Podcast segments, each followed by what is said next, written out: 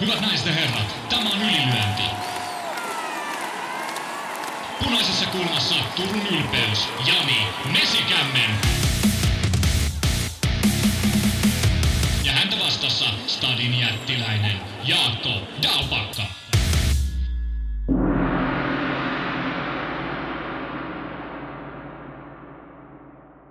Tervetuloa kuuntelemaan Ylilöinti-podcastia tervetuloa ennen kaikkea klassisen ylilyönnin irtokarkkijakson pariin.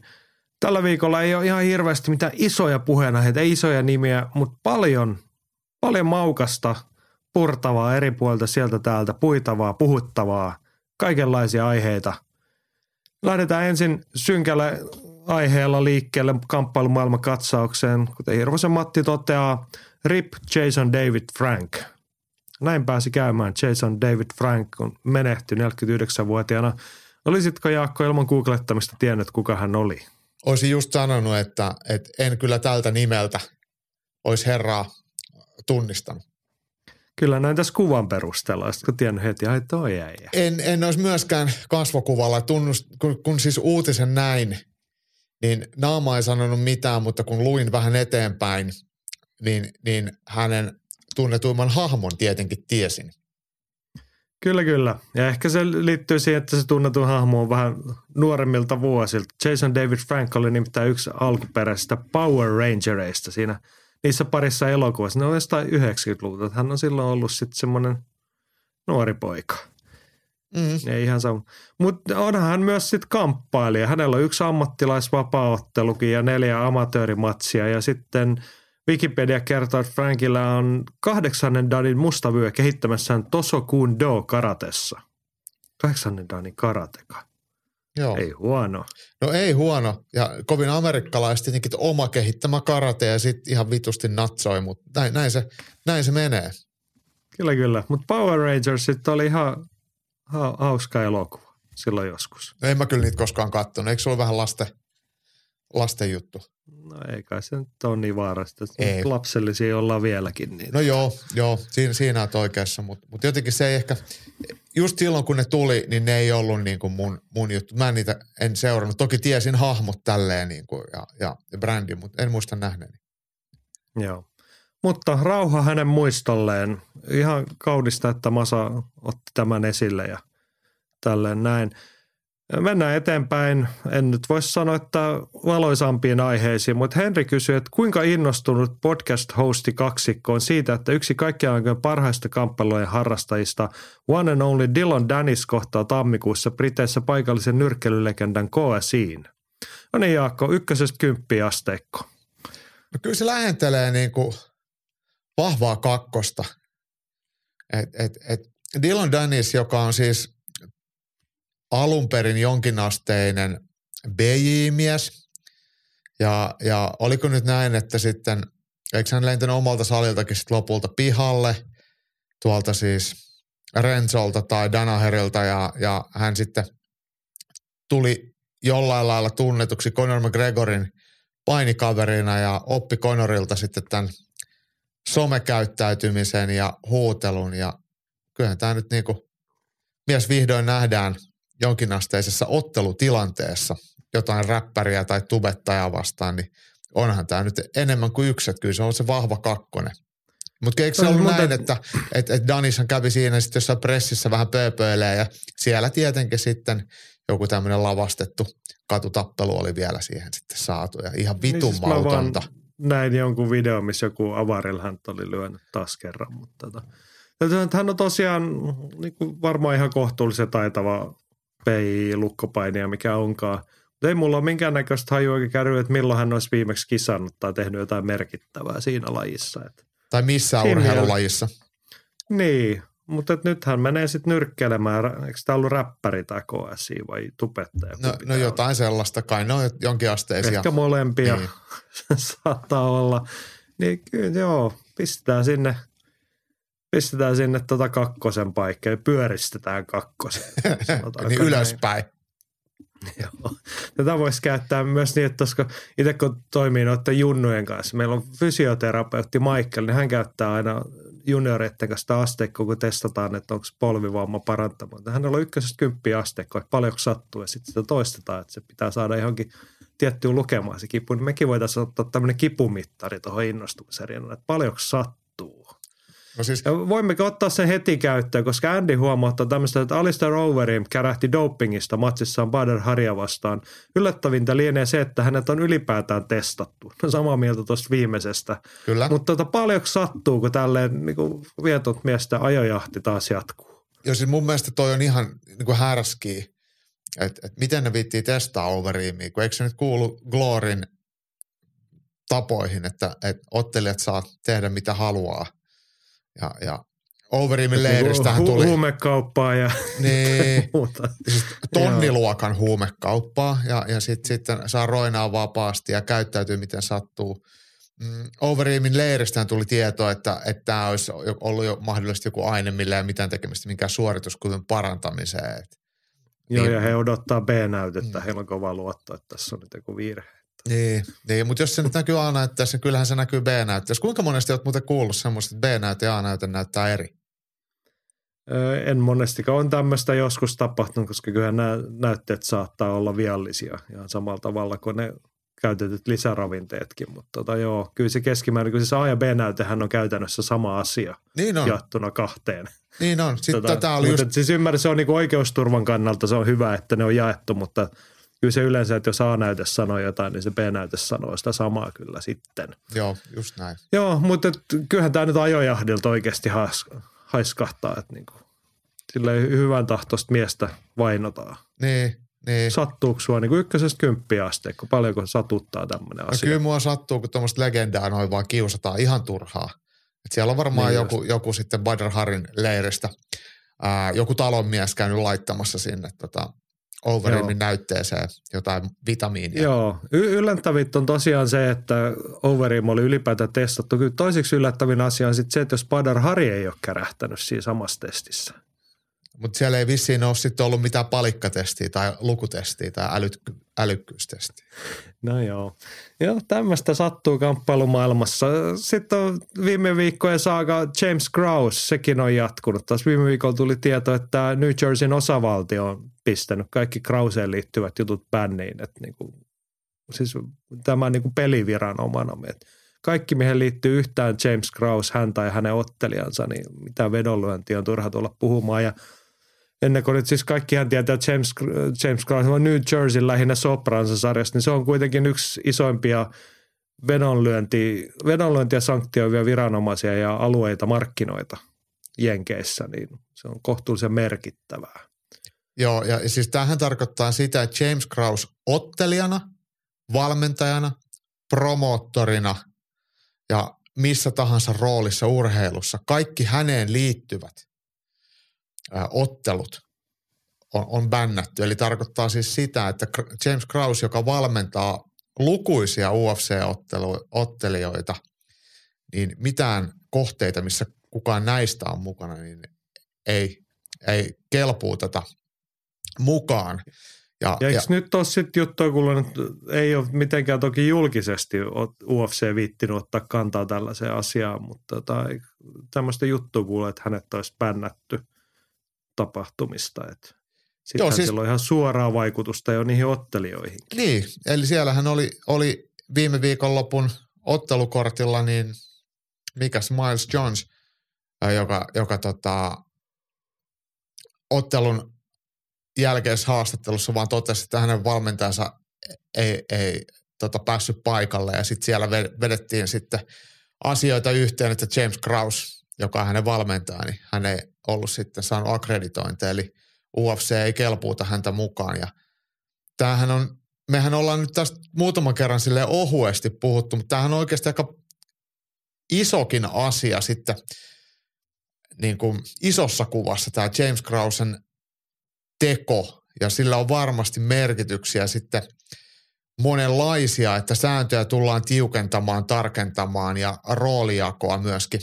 Että mit, kuka tai tekee. toivomme, ja, että niin, näin niin. tulee tapahtumaan. En mä jaksa luottaa siihen ennen kuin näen, mutta Mutta mut siis näin se, että, sen pitäisi mennä. niin, mutta kun tämä on asia, mikä on sitten UFCn hallinnan ulkopuolella, kun nämä peliviranomaiset tai pahimmillaan jotkut liittovaltion tutkijat rupeaa asiaa selvittämään, kun tehdään rikoksia, niin silloinhan UFC ei voi enää asiaa painaa silleen va- villasella, että ei tässä mitään, että ihan sama meille. Että jos, jos joku viranomainen sitten näitä lähtee tutkimaan, niin sitten UFC on vähän niin kuin pakko mukautua tilanteeseen. Ja mun mielestä on kyllä ihan tervettä. Ja James Kraus äh, on, en tiedäkään häntä ole koskaan tavannut, enkä tiedä hänestä mitään sen ihmeellisempää, mutta hän on kyllä kaivannut itselleen itse asiassa aika syvän kuopan ja käyttäytynyt tosi idioottimaisesti myös tehdessään siitä kuoppaa, että, että hän on kovaan ääneen mainostanut, mitä hän tekee,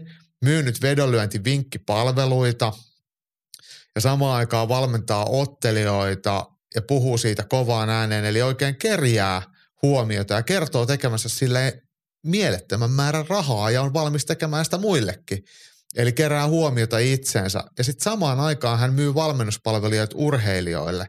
Eli, eli tota, hän on niin kuin monessa mukana. Ja nyt kun käykin niin, että hän ei saakaan olla enää missään mukana, niin häneltä loppuu myös tilinteko. Eihän kukaan urheilija voi tollasen kanssa tehdä valmennussuhdetta, koska siinä ei ole mitään järkeä. Sä oot heti mustalla listalla. Pahimmillaan sä et pääse ottelemaan, että se ei saa valmentajan töitä. Se ei pääse mihinkään pelaamaan, ei voi tehdä ammattipelurin duunia.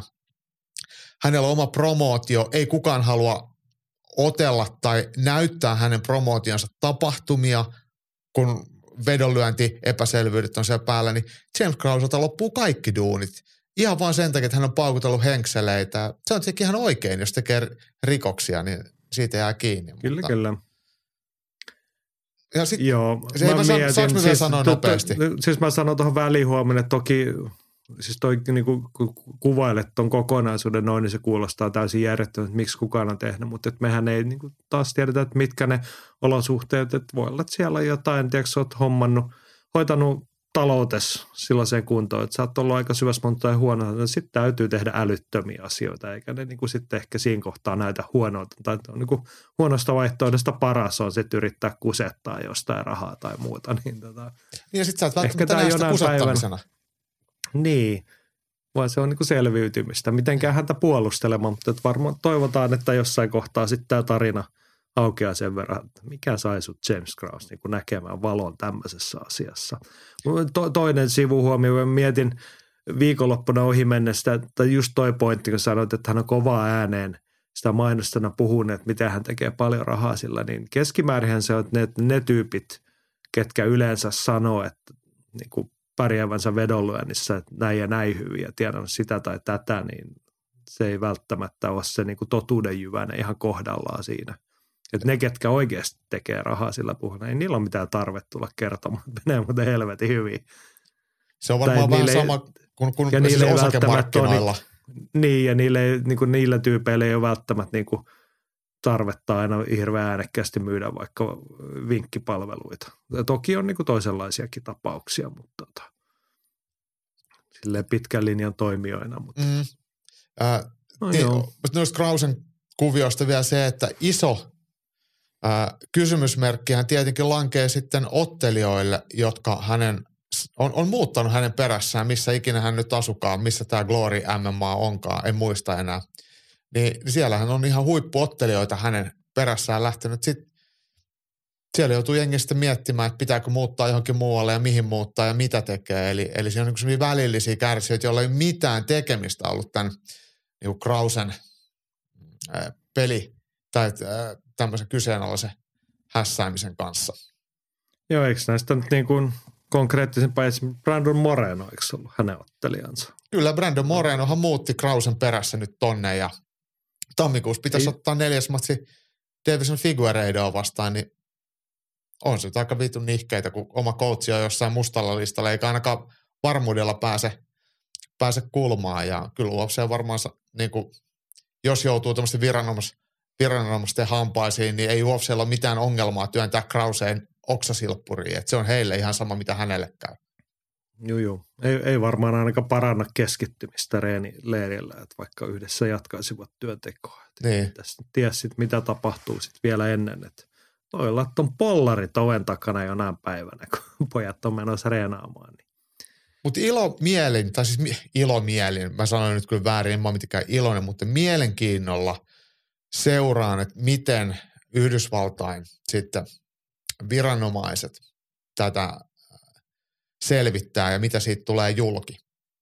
Hei, muuten yksi asia vielä piti tähän lisätä, että, että äh, kun aina, jos kansainvälistä vapaaottelu tämmöisiä nettisivuja seuraa paljon, mitä mäkin teen, niin nehän tosi harvoin antaa mitään kriittistä uutisointia, uutisointia mitään promootiota, varsinkaan UFCtä kohtaan, että ne on niin lähellä UFCtä, että se niin kuin MMA-journalistit elää niin kädestä suuhun ja niin, niin kuin UFCn pillin mukaan, että semmoista mitään kritiikkiä juuri tuu, niin myös tämä Krausen tilanne, niin tätäkään ei ole hirveästi hei, otsikoitu, eikä millään tavalla UFCtä esimerkiksi ole lähdetty haastamaan tai heidän kantaa tästä ottamaan. Ja haluaisin kyllä kuulla, että mitä Dana White on mieltä. Niin, eipä tietenkään, mutta tästä siirrymme hei Aasensiltaa pitkin kohti viime viikonlopun UFCilta. Tässä oli hyvä kysymys Väisäsen Antilta.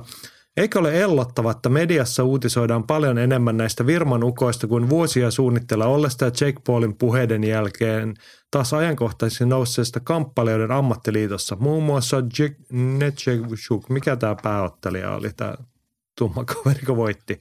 Tota, Zeku, miten se lausutaan? Oota, kun mä sanon sen. Chukwu. Niin, niin hänen Se ylistykset huppu. Se huppu. niin kuin ottelun jälkeisessä pressissä Denan anteliaisuudesta ovat vallanneet joka helkutin paikan viikonlopun jälkipuinneissa. No niin tämä on ihan sama asia, mutta Niin. tota, on se ellottava, mutta tästähän selvii sillä, että siis mä oon niinku vetänyt ihan minimiin sen, että minkä verran mä seuraan näitä niin sanottuja MMA-medioita pohjois-amerikkalaisia, kun se on just tätä. Kennedy Netchjuku, nyt mä en muista, miten tämä todella vaikea nimi kyllä tätä lausua suomalaista, mutta hän tosiaan oli tainnut sitten mennä kehumaan. Teena, mutta mä oon jättänyt semmoisen väliin. Mä katsoin matsin vaan. Hän pisti Joon Kutelaaban pötkölle. Joo, ja, ja tota, tätä on jotenkin, ottelijat on vähän niin kuin jakautunut semmoiseen kahteen leiriin, että et, et valtaosa tämmöistä keskita, alemman keskitason ottelijoista ei sano mitään, niin kuin mihinkään rahaan liittyvää, tai ne vaan sanoo, että hei, on mulla bonukset, mulla on hieno, hieno voitto, mutta kukaan ei kritisoi. Ja sitten sit just tämä toinen jengi on sitten tämä, jotka vaan hehkuttaa, että Dana White on paras ja UFC on paras. Ja ajattelee sillä, että ne varmistaa työpaik- työpaikkansa ja, ja ehkä vähän paremman sopimuksen, mutta mut aika harvahan uskaltaa puhua niin kuin yhtään kriittisesti. Ja se on semmoinen pieni marginaali noista kärkiottelijoista, kenellä olisi jonkinlainen vipu varsin tietää, että ne ei alkaa ihan heti saa kenkää, jos sanoo, että enemmän olisi kivempi. Mutta kyllä niin, pelolla se hallitseminen on semmoinen niin, niinku- niin, siinä on semmoinen kieroutunut tilanne niissä, että joko ne tienaa niin paljon, että niillä on varaa, tai sitten niillä on sen verran hyvä markkinaansa. Me tiedetään, että he voi sanoa, koska he saa niin kuin sen tilipäivänsä jostain muualtakin vaikka. Ja Mm. niin kuin joutuu laskemaan siinä kohtaa, että annetaanko me toi nyt pellaattorille vai Niin. tiedetäänkö me sitä, että se avasi suunsa niin. tyyppisiä ratkaisuja. No joo, mutta on se niinku ellottavaa, mutta sitten pääsee eroon, kun ei niinku kasti lue eikä kuuntele niitä juttuja. Mut, mutta siis tämä Jake Paulin kamppailijoiden ammattiliitto, UFC-ottelijoiden yhdistys tai mikä ikinä se tulisi olemaankin, niin mun mielestä myös GSPkin otti siihen kantaa ja antoi sille varauksella mun mielestä niin peukun, että jos se tehdään oikein. Mutta Mutta hän, Mut- se, se oli, hän on ollut aktiiviottelija silloin, kun hän on jo antanut peukkuu tämmöisellä asialla, eikä ole mitään tapahtunut sen jälkeen. hänhän Ei oli silloin mukana siinä Björn Webnin yhdistyksessä, mikä Niin, katosi niin. saman tien. Niin, just näin. Että ei sillä ole hirveästi merkitystä, että antaako hän peukkuu. No ei olekaan, ei olekaan, Mut, mut, mutta tota, mä oon miettinyt, en muista onko sanonutkin sitä, että, että jos mä olisin Dana White, niin, niin mä miettisin tätä, että, että kuinka pitkään uskaltaa pystyy ja kannattaa taistella jotain tämmöistä järjestäytymistä vastaan. Että tavallaan mitä isomman railon sä vedät siihen väliin, niin sen isommat on sitten niin kuin, kun se jossain kohtaa sitten vaikka tuli, tulisi, että et, et minkälaisesta asetelmasta sitä neuvottelua sitten lähdetään tekemään, että kuinka vaikeaa se sitten on ja kuinka paljon siinä sitten menetetään. Vai jos yhtäkkiä tekisikin niin päin, että antaisi tukensa jollekin tämmöiselle maltilliselle toimijalle, joka olisi vähän jo niin kuin UFCn kanssa samoilla linjoilla ja tekisikin vähän niin kuin makuun, niin teki silloin joskus aikaisemmin sen semmoisen tota hienon ammattiyhdistyksen näille omille työntekijöille. Niillä oli videovuokraamo työntekijöiden yhdistys ja se oli kuitenkin työnantajan toimesta toteutettu, niin en yhtään ihmetellä, jos Dana White tekisi jonkun tällaisen ratkaisun, että, että tavallaan niin kuin muodostaisi jonkun ottelijayhdistyksen, mikä olisi sitten kuitenkin heidän kannaltaan niin kuin suosiollinen. Mm.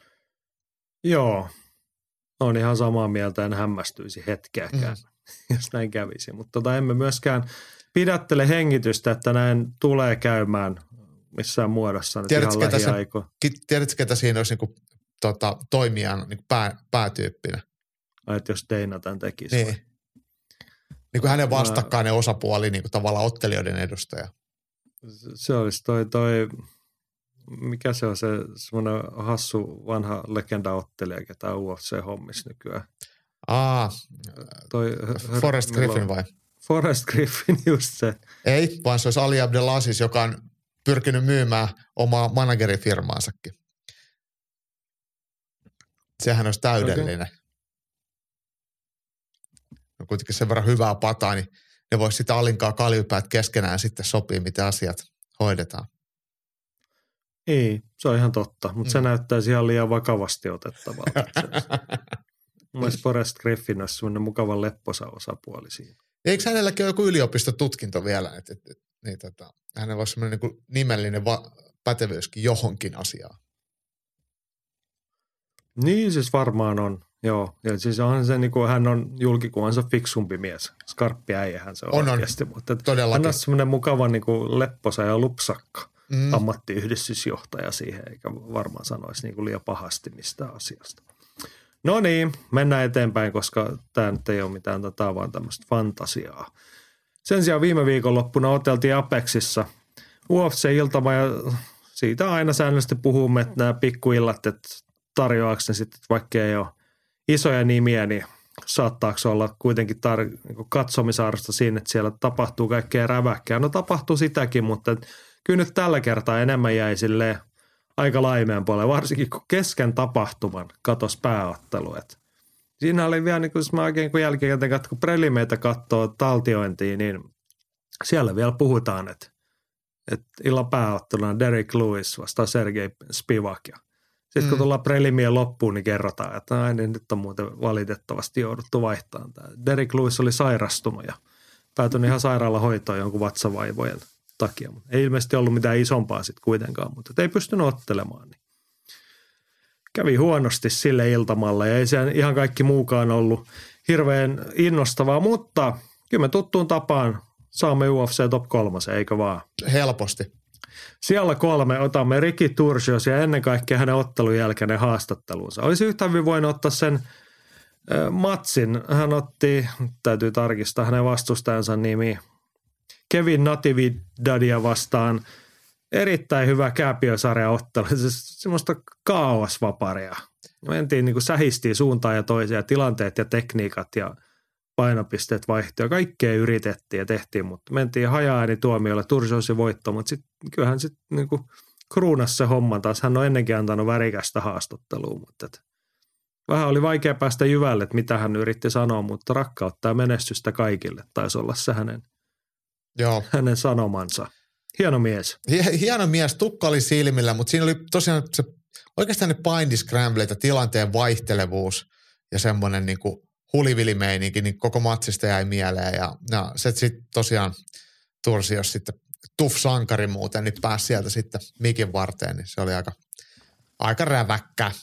Kyllä, kyllä. Jos ette ole kuullut, niin katsokaa se hänen – tuff voittomatsinsa ei sillä matsilla niin väliä, mutta katsotte sen haastattelun sieltä sen jälkeen, niin tiedätte miksi mies on niin kuin alullaan oleva legenda jo eläessään.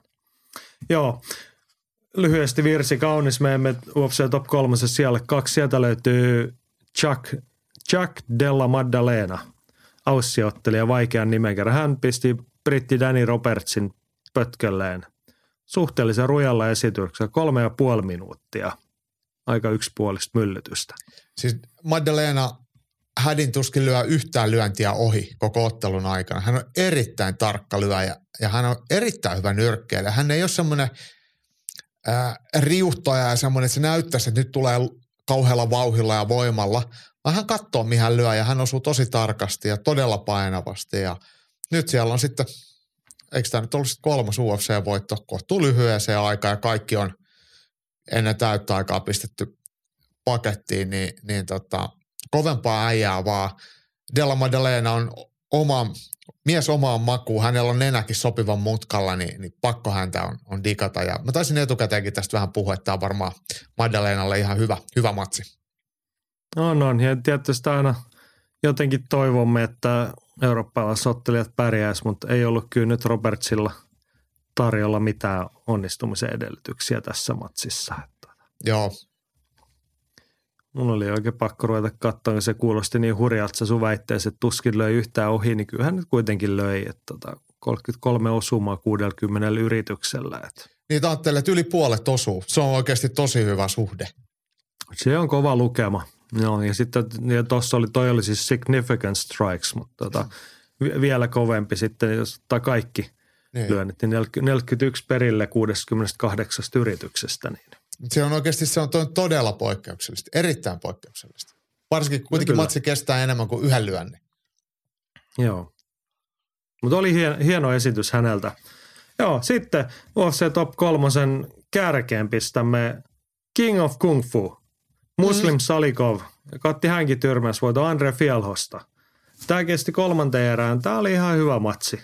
Siinä oli kaikenlaista näköistä käännettä ja tekemistä. Sitten kolmannen erään alussa – spinning back kick, mikä se nyt on? Takapotku.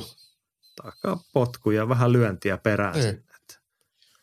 Hän oli maineensa veronen ja ehkä ansaitsee ykkössijansa ohi Della Maddalena sillä, että King of Kung Fu pisti painiksi siinä jossain kohtaa, kun matsi vähän venyi. Että tota, hän vähän niin kuin Se paini Kung Fu. niin. Mutta joo, hyvä esitys häneltä ja voisi sanoa Salihovin urakin on ihan ok-vaiheessa tässä kohtaa. Mun mielestä tai hän on näistä tuossa... Dagestaneista, niin hän on, on tota, silleen poikkeuksellinen, että hän on lähtökohtaisesti pystyottelemaan. Jos mä en ihan väärin muista, niin hän on ton, no, Mago, Shari Magomed Sharipovin ää, kavereita sieltä jostain kungfu-opistosta. Että et he on oikeasti niinku reenaillut sitä se, niinku eri mestassa ihan täysin, missä vaikka nämä sitten – muut Dagestanit. Toki osaavat siis painia, mutta heillä on sitten pystyottelu on ihan erilaista. Joo. Mutta 38-vuotias King of Kung Fu, uskotko, että hänellä on vielä millainen uranäkymä edessä UFCn puolella? No, ehkä se on enemmän semmoinen gatekeeper, että, että vaikea voitettava, mutta eihän näitä niinku isoimpia matseja sitten kuitenkaan voita, mutta mut se ei, mielestäni ihan, ihan hyvä – hyvä kaveri tähän painoluokkaan. Kyllähän tuommoinen painava muulinpotku on aina, aina keino lopettaa matseja ja UFC niistä tykkää, niin, niin kyllä me varmaan Muslim Salikov nähdään vielä useampaan kertaan UFC-häkissä. Hei. Joo, kuten tuossa jo todettiin, niin pääottelu suli alta ja sellaisen pääotteluksi päätyi sitten tämä Kennedy Nedjukvu vastaan Jon Kutelaaba ja Kutelaaballa hän kävi vaihteeksi taas huonosti – siinä. Turpaan tuli ja tyrmäystappio tokaan erään. Öö, Pahtopulla Samuli kysyi, että Jon Kutelaban UFC-rekordi on 5 voittoa, 8 tappia ja tasapeli. Tällä hetkellä surfataan kolmen ottelun tappioputkessa. Olisiko aika hakea vauhtia alemmasta painoluokasta, jossa hänen ulottuvuudellaan olisi ns normaali keskisarjaan. Nyt ylemmä, tai kevyessä raskaassarjassa jää kaikille vähintään 10 senttiä ulottuvuudessa, vai jatkuuko ura PFLssä tai Bellatorissa? se Antti tuohon kommentoi, että liian viihdyttävä nujakoitsija ei Deina laske menemään. Hakkuuttaa varmaan viiden ottelun tappioputken kutelaaba ressukalle ennen kuin potkii mäkeen. Mitäs sanot? Mäkään en usko, että Kutelabasta on niinku mikään kiire päästä eroon. Että kevyessä raskaassa sarjassa ei kuitenkaan äijiä ole lähellekään niin paljon kuin, eikä myös jos keskisarjassakaan, että molemmissa on niinku tilaa värikkäille ottelijoille, vaikka ne olisi ihan täysin voitollisia. Ja 28-vuotias Kutelaba, niin jos hänet vaikka nyt päästäisi PFL, niin hän voisi olla siellä sitten ihan tekijämies, niin nythän Kutelaba tarjoaa kuitenkin aina hyvän matsin, rohkean matsin ja joko hän voittaa tyylikkäästi tai häviää tyylikkäästi, niin ei, kuteleva palkka suhteessa siitä saattuu viihteeseen, niin on varmasti ihan niin kuin UFCn kannalta linjassa.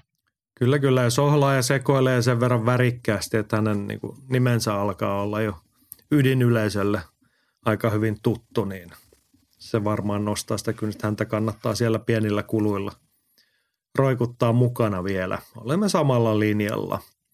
Joo, sellainen oli UFC Top 3. Otetaan vielä Saanko sanoa, yksi Mä no, sanon sano. yhden tuosta takapotkusta, tuli mieleen, että, että illan avausottelussa nähtiin vieläkin näyttävämpi takapotku kuin salikovilta, kun ää, Brasilian Natalia Silva täräytti Terese Bledaa takapotkulla leukaan, kun Bleda suuttasi eteenpäin, niin noita näkee tosi harvoin. Matsi muuten oli kyllä kohtuullisen tota, tahmia, mutta, mutta lopetus oli siitäkin hienompi ja väsynyt tsekki juoksi tosiaan naamaa edellä kohti kantapäätä ja kyllä se ainakin meikäläisen kotikatsomossa niin vähän vihla omissa hampaisi.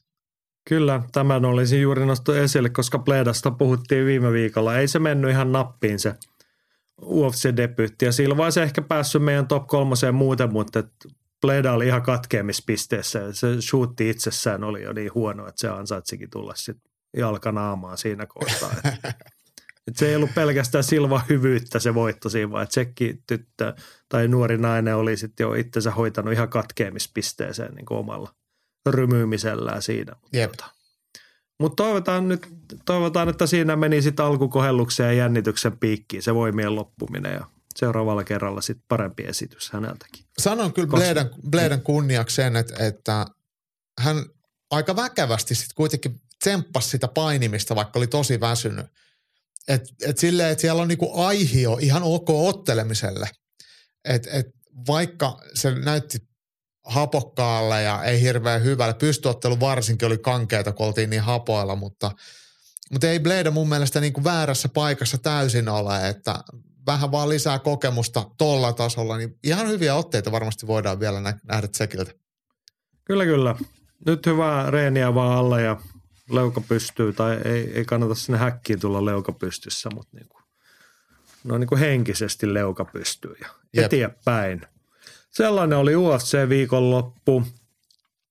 Kotimaassahan riittää paljon puhuttavaa tai monenlaista vähän pienempää aihetta. Kotimaan katsaus siis luvassa. Nyt otetaan ensin siihen ihan tuore asia. Tuossa ennen nauhoitusta just pongasimme somessa Olli Santalahti päivitti kuulumisia. Hänhän tuossa tovi sitten otteli Breivissä matsi, joka päättyi sille ikävästi, kun tuli vähän kyynärpäätä ja iskuu sinne eri puolille päätä ja iso vekki takaraivoon ja sitten tuomari keskeytti sen takaraivossa olleen vekin takia matsin ja hän hävisi sille. Siitä tehtiin protesti, että ne oli sääntöjen vastaisia ne lyönnit, jotka, no joo, olihan ne.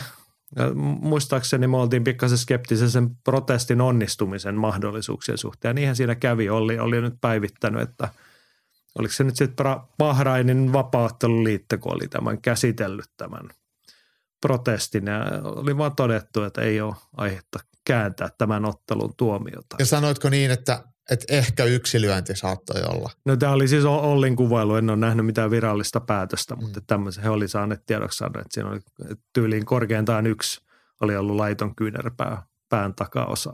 Mutta sehän tietty riittää, että jos sulla on yksi vekki siellä, niin yhden lyönnillä sen saa aikaiseksi. Niin, ja jos se matsi päättyy sen vekin äh, verenvuotoon, mutta mut kyllä tämä niin inhorealismi kannalta, niin en ole yllättynyt mitenkään. Juu, juu. Ja siis on että totta kai se protesti piti tehdä. Ja Ehdottomasti. Oli niin jär, järkevää tässä kohtaa ja niin kuin valvoa omia oikeuksia, mutta et, tylsää olla niin kuin sen suhteen oikeassa, että leijuka kyynisellä lähestymistavalla, että tämän protestin onnistumismahdollisuudet olivat ohuet ja se oli nyt tyhjä arpa. Mutta kyllä tämä, tämä kertoo, siis mehän puhuttiin tuossa ennen kuin me nauhoitettiin, että, että, että sä sanoit näin, että, että tai mit, mitä se menikään, että, että kuinka, kuinka isolla todennäköisyydellä me saadaan niin kuin vyörytettyä sitä niin kuin syytä, että pitäisi saada tuomari tekemään virheen, sitten pitäisi vielä saada vaihettua. Että kyllä tämä niin kuin protesti prosessi itsessään, niin se ei ole mikään semmoinen läpihuuto, että jos nyt joku pikkuvirhe tulee, niin aina tuloksia muutetaan. Ja en puhu nyt että tässä olisi ollut joku pikkuvirhe, vaan ylipäätään. Että se, se kynnys ottelun protestin läpimenemiselle ja lopputuloksen jollain lailla muuttamiselle on itse asiassa todella iso. Ainakin silloin, jos ottelu ei ole One Championshipin puolella ja häviävä tai protestin tehneen puoli olisi Chatrin oma ottelija. Silloin se ehkä menee läpi, mutta, niin. mutta, mutta tota, Joo. näin niin kuin muuten, tosi harvoin näitä tulee. Kyllä, kyllä. No joo, mutta ei mitään toivotaan, että ensi kerralla matsit sujuu paremmin, ei tarvita protesteja. Se on tietty se paras asia välttyä niiden tarpeeltaan. Niin kuin. On, onko mä kyyninen, jos mä sanoisin näin, että jos toi ottelu olisi päättynyt niin kuin toisinpäin vastaavanlaisessa tilanteessa, että tämä paikallisen ää, uskontokunnan edustajia, joita siellä ihan selkeästi siis näitä ää, Habibin kavereita siellä vähän niin kuin rakennetaan ja, ja suositaan, jos, jos hän olisi kärsinyt tollaisen tappion ja siitä olisi tehty protesti, niin olisiko se mennyt läpi? Uskotko, että siellä niin kuin, tota, paikallinen viranomainen olisi jollain lailla kallellaan johonkin isompaan tai tämmöiseen niin kuin jonkun tiimin suhteen tai, tai jonkun. Että suomalaisilla ei ainakaan ole mitään niin vipuvartta tai, tai semmoista mainetta, että me ei tulla sinne ottelemaan, jos te ette kohtele meitä reilusti. En mä osaa sanoa, enkä halua että ei mulla ole semmoista tarttumapintaa Breivin ja Bahrainin vapaatteluliiton toimintaa. Niin kuin kieltämättä helppoa olisi ajatella noin, mutta en mä haluaisi olla niin kyyninen. Vai, reaali- vai, vai realistinen? Ne, mä tiedä siis niinku, mä tiedä, onko meillä niinku syytä. Ei meillä alkaa mitään näyttää. Ajatella niinku mutta Breivin, teo, niin. niin. Niinku ylipäätään niinku aiemman toiminnan suhteen. Niin. Mikä mä osannut ajatella, että tämä oli joku niinku paikallisten suosima. Eikö tämä oli joku venäläinen? Oli, mutta siis siellähän ne niitä rakentaa, niitä Dagestaneja. Nehän on siellä Kyllä, kyllä. Ja... Mutta yhtä lailla Olli on heidän sopimusottelijansa siellä. Että niinku. Niin, niin siis on niinku sopimusottelijoita siis, ja sopimusottelijoita. Olla, ei, ei tota vaikea on niinku sulkea myöskään pois, kyllä mä ymmärrän niinku mistä toi tulee toi ajatuskulku, mutta sitten taas jos ajattelee niinku bisneksen näkökulmasta, jos Breivi haluaisi saada niinku rakennettua ne turia johonkin tästä eteenpäin, niin toi venäläinen vai sitten meidän puhtoinen viikinki Olli Santalahti, että kumman uraa rakentamalla on niinku todennäköiset mahdollisuudet päästä läpi jossain päin maailmaa niin kuin muuten. En mä tiedä. Kun, ei, siis, kun he oli kuitenkin taidoiltaan suht samoissa vaakakupeissa. Kyllä, kyllä. Ja se Ollillahan oli mahdollisuus voittaa ottelu. Sehän niin, oli niin. kääntymässä se e, niin, niin mutta silleen... jos niinku kaksi niinku tasavahvaa samantyyppistä ottelijaa, niin kumpaan, niin kun se realiteetti, että jos sä haluat jonkin rakentaa, niin se on niinku rakennat niinku Aasia, Onein tai sitten länsimaihin UFC-tyyppisiin suuntiin. Mm niin kumpaa nyt on helpompi rakentaa sitten, kumpi on kiinnostavampi jollekin merkityksellisen kokoiselle isolle yleisölle. Niin Mut niin kauan kuin Brave on... me ollaan taas omalla tavallaan puolueellisia. Meidän mielestä se on Olli Santalahti. Mutta tota. Mut kyllähän siis, jos Bravehän pyörii Bahrainin prinssin rahoilla, tai siis kuningasperheen rahoilla, ja se on tehty paikalliselle yleisölle. Niiden maailmanvalloitus on niinku, ei ole niin kuin taloudellisesti siitä, että kuinka paljon myydään lippuja tai TV-oikeuksia. Että se on niin kuin erilainen se heidän he, maailmanvallituksensa vallotuksen niin kuin tapa ja realiteetit. Niin, niin. Mutta ei niin se kas... heille edusta mitään maailmanvalloitusta, että joku siellä majaillut venäläinen pääsee johonkin muuallekin. No ei, no ei, ei, no ei tietenkään silleen, mutta mut Vaikea Mut sanoa, mitkä heidän niinku motiivit niinku tässä, on. Ei, ei mullakaan niin siis, ole siihen mitään antaa, mitään niinku syytöksiä tai mitään. Tuon protestin mutta. suhteen mä ehkä enemmän näen niinku sen, että se kynnys niinku tunnustaa, että meillä meni hommat pieleen tai tuomarilla meni hommat pieleen tai sen, niinku, se, mitä siitä seuraisi, niinku tuloksen muuttaminen. Me taidettiin viimeksi puhua, että edes se, että niinku Santalahden tappion kääntäminen no contest tuloksessa, se on jo niinku itsessään iso muutos – ja Santalahtihan olisi halunnut, että se olisi muutettu hylkäykseksi, eli hänen voitokseen. Niin, eli toinen olisi diskattu. Niin, niin, niin sellaiseen on todella pitkä matka henkisesti. Eikä nyt ei puhuta pelkästään Breivistä, vaan aika monesta organisaatiosta Jep. ja maasta ja liitosta. Että niin kuin, sen takia emme olleet niin kuin kovin odottavaisia tämän protestin suhteen. No, mutta ei mitään, hei, toivotaan, että ensi kerralla ei sellaista tarvita ja hommat sujuu paremmin. Mennäänkö viime viikonlopun juttuun, koska kotimaan katsauksessa sitä riittää sitä puhuttavaa. Mä haluan vielä sanoa tuohon Olli-asiaan sen, että, että mä toivoisin, että Santalahti nyt pääsisi vaan nopeasti ottelemaan uudelleen, että nämä tauot ei venyisi silleen, että kaikki olisi kondiksessa ja uudelleen vaan sitten Breiviä myllyttämään joku muu, muu sitten. Niin, Breiviin tai jonnekin muualle, mutta nopeasti vaan tosi toimii. Niin. Ei se siitä odottelusta, nyt vaan vihreitä täplöjä sinne listaan. Joo, Joo. mutta hei viime viikonloppuna vihreitäkin täplejä kerättiin. Omran Shaban otteli Cage Warriorsissa sunnuntai-illalla. Ja hienosti ottelikin. Korhosen Mika huomaatte, tai otti hienon voiton ja moni muukin tota, huomautti. Mika kysyi, että millaisia näkymiä ylilöintipovaa jatkoon ja Jan Arnikoivu kysyi, että olisiko hän seuraava UFC-ottelija Suomesta. En tiedä onko seuraava, mutta sanottaisiko näin ennen kuin mennään matsiin, niin Omran Shaban saattaa olla todennäköisin UFC-ottelija Suomesta. Seuraava siis. Siis tämä on erittäin hyvä veikkaus. Jos ajatellaan näin, että, että tiimi, missä hän harjoittelee siellä Irlannissa, niin tämä on siis tiimi, joka – No mikä sen kaverin nimi on? Mä just sen sanoin, ketä UFC hän lähti. Siis ketä voitti. Chris, niin siis Ian Gary lähti Ian, niin, niin, Ian Gary, jo- joka voitti siis välisarjan turnauksen UFCssä ja sen jälkeen lähti sitten, eikö voitti siis Ca- Cage Warriorsin välisarjan mestaruuden ja lähti sitten UFChän, niin hänhän on siis tämän Team KFn rakentama ottelija. Toki sai sitten fudut salilta, kun ei osannut käyttäytyä, mutta tämä sama valmentaja nyt sitten työstää Omran Shabania ja Omran ja tämä Ian Gary on molemmat samanlaisia ruumiinrakenteelta ja taidoiltaan ja tyyliltään, niin, niin siinä on niin näyttöä, että mihin asti siellä päästään. Ja suhteet Cage Warriorsiin on erittäin hyvät ja siellä saadaan suotuisaa match, matchmakingia tehtyä nuorelle ottelijalle. Omranilla ei kuitenkaan ole kuin kourallinen amatöörimatsi, että hänhän on edelleen niin kuin raakile, niin, niin se saa sitten ammattilaisena sitten semmoisia sopivia matseja, että Cage Warriors se pääsee eteenpäin, niin, niin mennään pari vuotta eteenpäin, niin hän voi olla erittäin, erittäin hyvä. Että hän ei kuitenkaan vanha, hän on aika raamikas ja hän on ollut valmis tekemään uransa eteen paljon. Hän on kuitenkin muuttanut Dubliniin treenaamaan, niin se jo kertoo siitä, että miehellä on, on prioriteetit aika hyvin hallussa. Kyllä, kyllä. Ja tämä oli just se mun pointti, että miksi todennäköisen hän on oikeassa ympäristössä sekä reenin suhteen, sijainniltaan ja sitten sen organisaatiot, mistä hän on, ottelee. Cage Warriors ottanut siellä hyvän alun. Tarkoittaa, että Cage Warriorskin hetken päästä alkaa viimeistään nähdä se, että tuohon jätkään kannattaa panostaa ja siellä saa hyviä matseja ja hyvää näkymyyttä. Niin. Ja sitten se, että miltä se näyttää, se on ura kaarensa nyt, niin nuori, niin kuin sanoit, nuori kokematon raakillemainen ottelee vielä, mutta kyllä siinä, jos mennään nyt tuohon matsiin, niin George McManusia vastaan, niin kyllä siinä hirveän paljon oli hyviä asioita myös. Kyllä, ja, ja siis ennen kaikkea semmoinen tietynlainen progressiivisuus siinä, että kun toisella alkaa vähän väsyttää ja vähän alkaa kopiseen, niin pikkuhiljaa siitä sitten oma kaasu menee vähän tiukemmalla ja malttaa sitten lyödä sitten maltilla sen loppuukin, niin, niin kyllähän se kelpaa.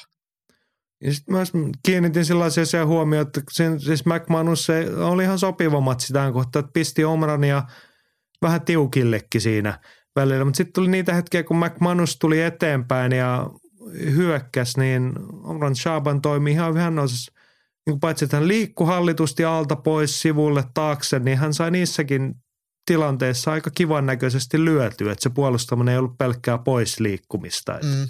Sellaista niin kuin kypsän otteli aiheita, vaikka sitten toisina hetkinä siellä tuli vähän höntyylyä ja semmoista niin kuin, sen tyyppisiä niin kuin... Mutta eikö se ole inhimillistä, kun ollaan, ollaan vielä niin, kuin niin nuoria Joo, uralla? joo, mutta se oli, niin kuin yritin hakea sitä niin kuin sen tyyppisiä juttuja, mitkä mä pistän ainakin suoraan niin kuin kokemattomuuden Just niin. piikkiin vielä.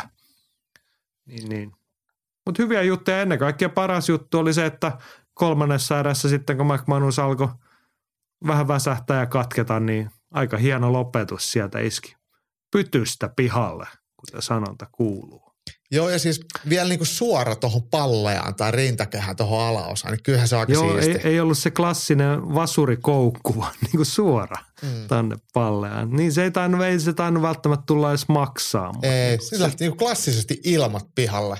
Kun sä oot ihan Joo. väsynyt ja puuskut, että toinen vetää tuommoisen suoran vatsaan, niin kyllä se tuntuu ihan hirveällä. Joo. Tähän liittyen Samulihan tota tuossa niin pohti ja kysyi, että jos Omranin voittaja lasketaan, milloin edellisen kerran on suomalainen vapauttelija voittanut tiputtamalla maksasta. No maksassa tai ei, niin kuitenkin pytystä pihalle. Aleksi Nurminen heitti veikkauksen tai muistikuvana, että Juha Valamaa 2015 Turussa pisti pelkästään. Mä olisin sanonut tämän samaa. Se oli oikein klassinen iskusarja ja vasen koukku perään kylkeen, kun vastustaja suojaa. Se oli kaunista. Kyllä. Oltiin, oliko sä, et sä varmaan ollut siinä mediapenkin, mutta se oli vielä silleen, että se oli suoraan siinä edessä ja vielä, että se vasen koukku niin kuin näkyy siitä niin kuin meidän mikä, sitä, mikä tapahtuma toi oli? Oliko se toi keitsi? Ei, kun Fight Night Film Aa, aivan. Turussa kupittaalla.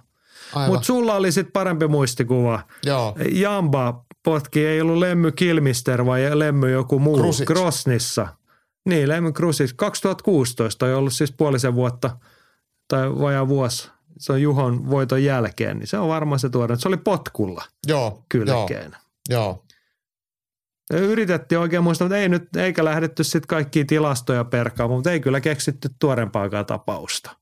Mutta jos joku muistaa, niin kertokaa, onko se ollut sen jälkeen joku Eikä noita vastaava? amatööreissäkään ihan hirveästi näe. Kun amatöörimatseissa on vähän lyhyemmät erot, niin sitten ei pääse ehkä ihan niin väsyneeksi. Mutta kyllä noin kro, kropasta pihalle vetäminen, niin se on, se on, se on vähän sama kuin alapotkuilla, että niillä ei vaan sitten enää voi mitään. Että se on jotenkin kivan alistavaa. Ilman, että se sitten loppujen lopuksi on hirveän vaarallista. Päähän lyöminen on kuitenkin aina päähän lyömistä, mutta noin nyt on sitten niinku, kun lähtee ilmoittaa ja sun maksaa, niin voi voi. Ei ole, ei ole On, se- niin se on yleensä siihen liittyy, että se ei ole niinku pelkkää semmoista rajua runnomista, vaan että se on teknisesti todella nättiä, kun joku osaa. Niinku, kun sinne harvoin pääsee ihan niin kuin ennäs paljalla lyönnillä ykkösenä lyömään sinne.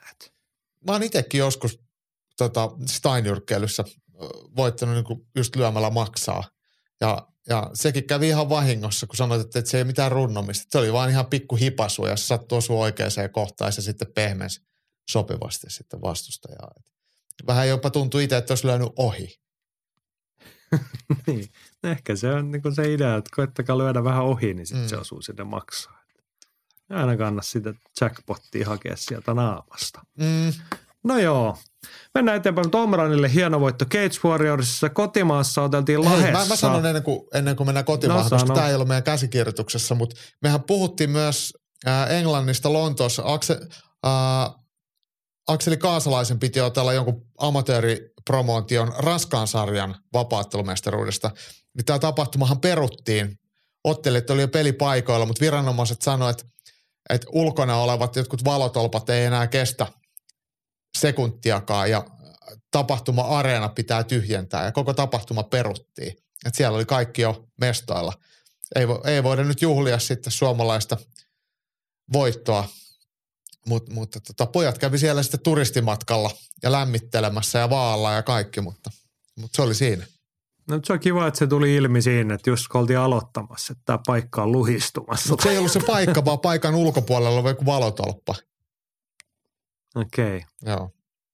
Erikoista, että sitä ei sitten saatu jotenkin eristettyä, että menkää tuosta nyt sivusta ohi ja älkää tulko kukaan tönimään tätä valotolppaa tai muuta. Just näin. No joo, mutta harmillista tietenkin Joo. joo. ennen kaikkea, mutta tota, toivottavasti oli kiva viikonloppu. No ainakin kun seurasin Instagramin kautta, niin, niin ne matkustelut ja bussit ja kaikki muut, ei nekään vissiin oikein mennyt hirveän putkeen, että et se oli varmaan vähän sitten semmoinen vähemmän rento kaupunkiloma. Okei. Okay. No, mutta tsempit Akselille sinne ja toivottavasti tulee nopeasti uutta ottelumahdollisuutta. Edelleen hatunnosto siitä, että oli sinne mennyt ja valmis ottelemaan tuollaiseen tilaisuuteen tarttumaan. Mm. Mutta nyt sinne Lahen suuntaan. Siellä oli Total Fight Night Sibelius-talolla viime viikonloppuna. Tunnustan suoraan itse, että kun hän sanoi suoraan, että ei mitään striimiä edes tehdä eikä tehdä. Mutta ilmeisesti matsit oli kuvattu, mutta ei niitä vittitty striiminä laittaa. Mutta mulla ei ole niinku sekunninkaan näköhavaintoa, kun oli muissa asioissa kiinni. Itse asiassa it, mäkään en ole nähnyt mitään muuta kuin ystävämme Jarno Juutisen laittamat valokuvat, mitä me nähtiin, mitä näytti, että oli ottanut. Näyttihän se ihan hienolla ja Sibeliustalo on hieno ja tapahtuma oli varmasti hieno ja väkeä oli ihan riittävästi, mutta kyllä se nykyaikaa on, että, että, että jollain lailla nyt pitäisi pystyä seuraamaan reaaliajassa myös kotikatsomusta. Mä ymmärrän, että se ajatus siitä, että lippukassa ei käy, jos ne näytetään livenä jossain YouTubessa, mutta mut ees joku auttava tasonen, vaikka ikuinen peruskurssi tuommoisella GoProlla kuvaamaan, vaikka se ei olekaan mitään TV-tuotantoa, mutta kyllähän nyt olisi kiva katsoa. Ja mä oon valmis maksamaan kyllä siitä jotain. Et, et vaikka kympi, jos pitää maksaa, niin olisin kattonut. Joo, no nyt ei katsottu jotain, niin joudumme puhumaan älä niin kuin tulosten valossa pelkästään. Ehkä päällimmäisenä huomiona se, että noin pari ammattilaisvapaattelumatsia sieltä illan pääottelussa Patrick Pietilä hävisi Josimar Ferreiralle pistein. Mm. Hän en oikein tiedä, mitä siitä pitäisi ajatella. Me niin kuin viime viikolla tarvittiin linjata niin, että Ferreira on suurin piirtein sellaista tasoa, mitä noihin ammattinyrkkelyiltoihin ulkomaalaisia tuodaan, että olisi pitänyt hoitua. Ja varmasti se oli se ajatuksena, että homma hoituisi ja saataisiin taas patun, patun rekordia oikealle raiteelle, mutta nyt tuli jälleen tappio. Se on silleen harmillista, että, että kun Patrick Pietilällä on ollut tuossa vähän isyyslomaa ja taukoa ja sinne Aresi ei saanut matseja ja nyt, nyt on sitten tullut kotimaassa tällainen niin kuin vaikeampi ajanjakso, niin eihän se nyt luo mitään semmoista valosaa tulevaisuutta sitten vaikka Aresin suhteen tai mihinkään. Patukaan ei ole enää mikään nuori poika, vaikka huippumukava jätkä ja asiallinen tyyppi kaikella maailman tapaa ja ihan ok vapaattelekin, mutta kyllä tämä oli vähän semmoinen matsi, mikä olisi pitänyt niinku hoitaa. Et en tiedä sitten, että mikä siinä, mikä siinä sitten meni mönkään, kun tosiaan kun en sekuntiakaan nähnyt. Ja eikö Jarno sanonut meille kuvien liitteenä, että, että, että vähän erikoinen oli brasilialaisen tyyli, että ehkä se oli sitten, voi mennä sen piikkiin. Joo, pistetään sitten sen piikkiin, jos tarvii, mutta kehnosti meni mm. tälleen summattuna. Jep. Toisessa ammattilaisottelussa Kari Itkonen otti voiton paikallisesta Jasir Ujarista. Joo, oikein mukavaa, että Kari Itkonen voitti. Totta kai. Ja itse asiassa, kun mä, mä, oon nähnyt pien, mä oon nähnyt ihan pienen klipin siitä, missä Kari Itkonen juoksee lyönneellä eteenpäin ja potkaisee perään. Se oli jossain Instafeedissä pyörähti semmoinen muutaman sekunnin klippi. Ja, ja no niin. tosiaan Karille onnittelut ja, ja tsempit myös sitten sinne Lahden suuntaan debutantille. Ja Suomi-Suomi-matsit kelpaa aina. Lisää näitä, kiitos. Joo, on vapaattelusairaalta todetaan noista IMOF-matseista se, että viime viikolla esiin nostavamme Rasmus Vauhkonen, GP lupaus, niin hän oli hävinnyt Moldovan Sergei Chelesille. Ilmeisesti mm-hmm. Cheles osannut painia. Niin, ja Cheles on aikuinen mies.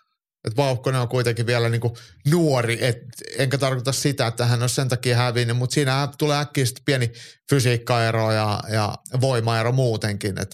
Mutta mut ilmeisesti Vauhkonen oli pysynyt ihan hyvin kuitenkin kyydissä, vaikka ta, oli tullut. Ja mun mielestä siinä ei mitään pahaa ottaa tollaisia matseja, mitä ei voitetakaan. Et, et se on, kunhan ottelee vaan säännöllisesti ja usein ja, ja oman kokoisia, oman tasoisia vastustajia vastaan, niin ei se amatöörinen tappio sinne tänne, niin mitä sitten? Just vaan. Sitä varten sitä kokemusta ja osaamista kerrotetaan amatöörinä riittävästi. Siellä ei ole niin väliä. Mm. Se, toivottavasti tuosta jäi jotain oppia.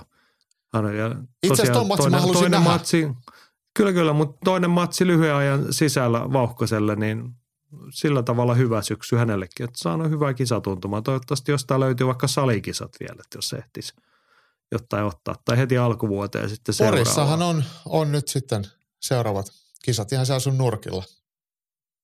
Porissa? Joo, mm. ei tästä ole pari tuntia ikävää maantietä pitkin. Joo, mutta sinne vaan. Mm. Helsingistä pääsee samassa ajassa Poriin. Onko oikeasti se... näin, että stadista ajaa yhtä pitkään kuin Turusta? No, se on vähän ehkä parempi reitti, semmoista motarityyppistä taitaa päästä jossain. Ei se okay. mun mielestä ole paljon pari tuntia enempää sieltä. Okay, okay. No se ei ole ehkä olennaista. Riittävän lyhyt matka, että Poriin kannattaa lähteä aina käymään. Se on semmoinen mukava, sympaattinen paikka. Kyllä musta tuntuu sille, että niinku mihinkään mihin me kaksikaistainen motori, niin ei jaksas lähteä. Että kyllä se niinku sit Porikin on mulle ainakin vähän kaukana. No mutta jos saatat lentokoneen, niin sitten. Tai helikopteri. No helikopteri käy kanssa. Se olisi kyllä tyylikästä. Anteeksi. löysin tota jos se ihan ryppy, että se potentiaalinen syy sille, että miksi ei ollut striimiä, se, että selostaminen olisi ollut hankalaa, kun täällä ottelukortilla oli matsi Kuorikoski vastaan Vuorikoski. amatööri vapaa Mä ehkä ne on sen takia luopunut striimistä, että ne on todennut, että ei hitto ahistaa, että tuossa menee kuitenkin sanottua väärin. Mutta tota, Mikko Vuorikoski voitti Tero Kuorikosken pisteen. Onnittelut Sisukymille tästä suorituksesta. Öö, maininnan arvostahan tuolla oli toi tainyrkkeily ammattilaisottelussa Ossi Kokkoniemi ja Allan Volosato Virosta, niin he otteli vapaatteluhanskalla muikkutaikkua ja tota, sehän meni Kokkoniemelle tuomari äänin 2-1. Edelleenkään mitään varmaan. näköhavaintoa siitä, mutta kiva, että Ossi voitti ja paikalliset sai hurrata. Niin ja sitten olisi kiva tietää myös, että miten paljon se on oikeasti vaikuttanut ottelijoiden tai Ossin mielestä vaikka nuo vaparihanskat ja mitä, onko se ottelu ollut ihan tainyrkkeily vai onko se ollut sitten jotenkin varovaista tai jotain, että, että kyllä mua kiinnostaa toikin nähdä. Joo. Joo, mutta tota, tässä nyt kun näitä tuloksia... Olihan se sitä ammattinyrkkeilyäkin. Joo, mutta en sano tähän väliin, kun tuloksia selailen Total Fight Nightin somekanavasta, niin täällä muuten lukee nyt, että otteluvideot tulossa. Et ehkä me sitten jo tässä jo lähiviikkoina saamme nautiskella. Kyllä tuossa on useampi matsi, mitä tulee nyt katsottua kuin jälkikäteen, että kuitas näin kävi. Mm. Joo, ammattinyrkkeilyn puolella otetaan tuohon välikommenttina Lappalaisen henkalta, että kotimaan nyrkkeilyottelusta viikonloppuna saldo yhdeksän voittoa, kaksi tappiota. Yksi voitoista tuli tuolla Lahdessa. Anton Embulajev otti moneskos, tämä nyt oli hänelle Toka. sitten. Toinen, toinen niinhän, toinen. Nyt on kaksi matsia, kaksi voittaa. Voitti Georgia Abramisvilin pisteen 39-37 näyttää olevan. Siinä oli ekassa il, erässä ilmeisesti Georgialainen oli päässyt lyömään leukaa, eikö se oli näin Marttinen twiittaskin aiheesta, että Embulaivi vähän polvet notkahti ja siitä taisi mennä sitten vieraskehäläiselle, mutta sitten homma otettiin haltoon ja Embulaivi sitten nakutti voiton. No se on tärkeää oppia nuorelle ottelijalle tässä, että niitä hankaliakin hetkiä, vaikka olisi niin kuin laskelmoita tolleen täysin niin kuin oli voitettavissa oleva matsi, niin se on hyvä, että sinnekin mahtuu vaikeita hetkiä, koska niitä tarvii oppia käsittelemään ja ratkaisemaan siellä kehässä. Joo, tämä oli Lahdessa siis ammattilaismatsina. Sitten oli Savonlinnassa oteltiin ammattilaisnyrkkeilyä. Siellä oli Suomi-Serbia. No joo, siellä oli Frederik illan pääesiintyjänä, mutta sitä ennen oli viisi ammattilaisnyrkkeilymatsia Suomi-Serbia hengessä. Eikö kaikki vierasottelijat ollut serbejä jostain? Oliko se se? Joo. joo. He oli siis urhoollisesti suomalaiset taistelija voitti. Nämä, nämä serbialaiset on ollut urallaan hävinnyt edes 130 matsia yhteenlaskettuna, mutta tota, nyt ei valit, he eivät saaneet voittomerkintöjä tälläkään kertaa rekordiinsa. Suomalaiset voitti Oskari Metsin johdolla kaikki siellä matsinsa. Ja sitten oli, missä se nyt oli se Steel Ringin ilta? Oliko sulla on boxrekki siellä auki? Kerro siitä. Uh, joko mä sen ehdin sulkemaan? Ei, tässä se on. Eli tämähän siis oteltiin Oulussa ja, ja tuota, Oulun kamppailuklubilla.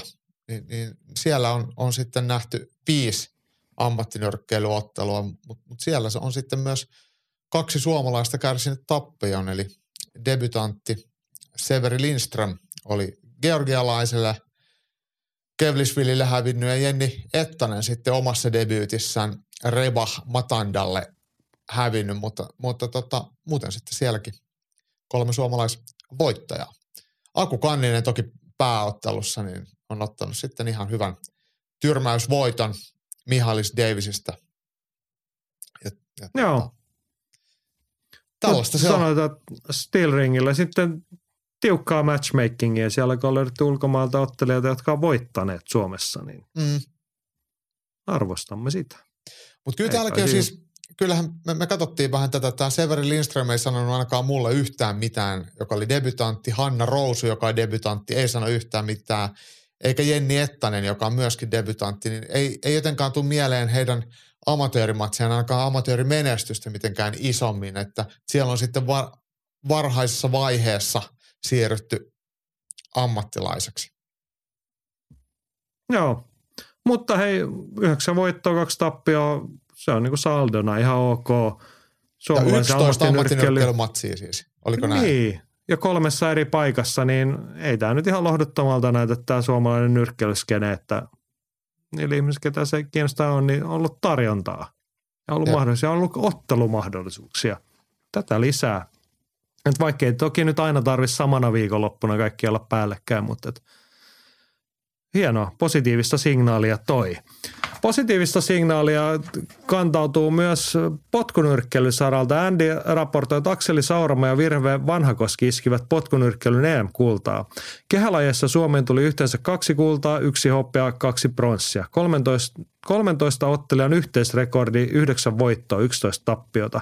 Tatamilla kolmen ottelijan yhteisrekordi 1-4, ei mitaleja. Kokonaisuutena tämä lienee Suomen kaikkien aikojen paras tulos EM-kisoista. Sarjojen koot vaihtelivat yllättävän paljon, koska jostain sarjasta karsittiin ensi kesän European Gamesiin ja niihin siirtyi runsaasti ottelijoita lähisarjoista. Suomi sai kisoihin kolme ottelijaa. Ja sitten Andy isompana analyysinä, että isojen joukkueiden lähettäminen on parantanut kansainvälistä menestystä selvästi. Kehälajassa voitettiin 45 prosenttia otteluista. Keskeytyksellä hävisi kaksi ottelijaa, mutta näillä oli molemmilla voitto alla. Sitten kyse, siten kyse ei ole siitä, että kisoihin lähetettäisiin ketä tahansa, vaan taso on aidosti noussut. Luulakseni siksi, että mahdollisuus arvokisoihin on motivoinut urheilijoita ja valmentajia panostamaan harjoitteluun. Joo, Otetaan ensinnäkin onnittelut, siis Akseli Saarama, Virhe Vanhakoski, tuoreet Euroopan mestarit. Kyllä. Virtuaalinen hatunnosto sinne ja tuosta kun Potkunyrkkiliiton sivulta luin, niin Virve Vanhakoski oli ilmoittanut lopettavansa uransa tuohon, niin onnittelut vielä siitä ja onnea matkaan uusissa haasteissa. Mites toi Andy isompi johtopäätös? Mä ensinnäkin mä nostan muuten Andylle hattua. Siitä hän oli omalla Facebook-seinällään oli tätä että hän sanoi niin suoraselkäisesti, että hän on alun perin vastustanut tätä näitä isoja kisajoukkoja, että hän ei pitänyt sitä hyvää ideaa, mutta nyt hän on muuttanut mielensä, kun on nähnyt, miten se toimii. Ja nythän toi Andy johtopäätös on, että isojen joukkojen lähettäminen on parantanut kansainvälistä menestystä selvästi. Mä mietin, että no joo, mulle ei ole nyt niin kuin isompaa dataa pidemmältä aikaväliltä, mutta et, eihän tämä nyt tämä 13 ottelijan joukkueen, siis jos puhutaan noin kehälajien saldo, 13 ottelijaa, viisi mitalia, mutta sitten yhteisrekordi on kuitenkin yhdeksän voitettua matsia ja 11 tappiota. Ja sitten laskettiinko me että ne mitalistit oli ottanut yhdeksästä voitosta kahdeksan. Vai kymmenen? Ei, kun Ei, yhdeksän voittoa yhdeksän. oli vain yhteensä. Niin, niin, niin mun mielestä niin, oli niin, kahdeksan joo, joo, joo, kyllä, kyllä. Niin. Niin ei, toi siis, y- ymmärrän pointin – mutta tämä ei niinku ihan suoraan nyt mun mielestä todista sitä, että olisiko se tilanne muuttunut, jos sinne olisi lähetetty vain viisi vai kuusi noin kärkipääottelijat, niin olisiko ne tuonut sieltä silti sen viisi mitalia, koska ne on niinku hyviä ottelijoita, meritoituneita silleen, että Saurama ja Vanhakoski on niinku tottuneita. Mm. Mitä se oli, Noora Saffu oli yksi noista mitalia, olisi hän hopealla vai pronssilla.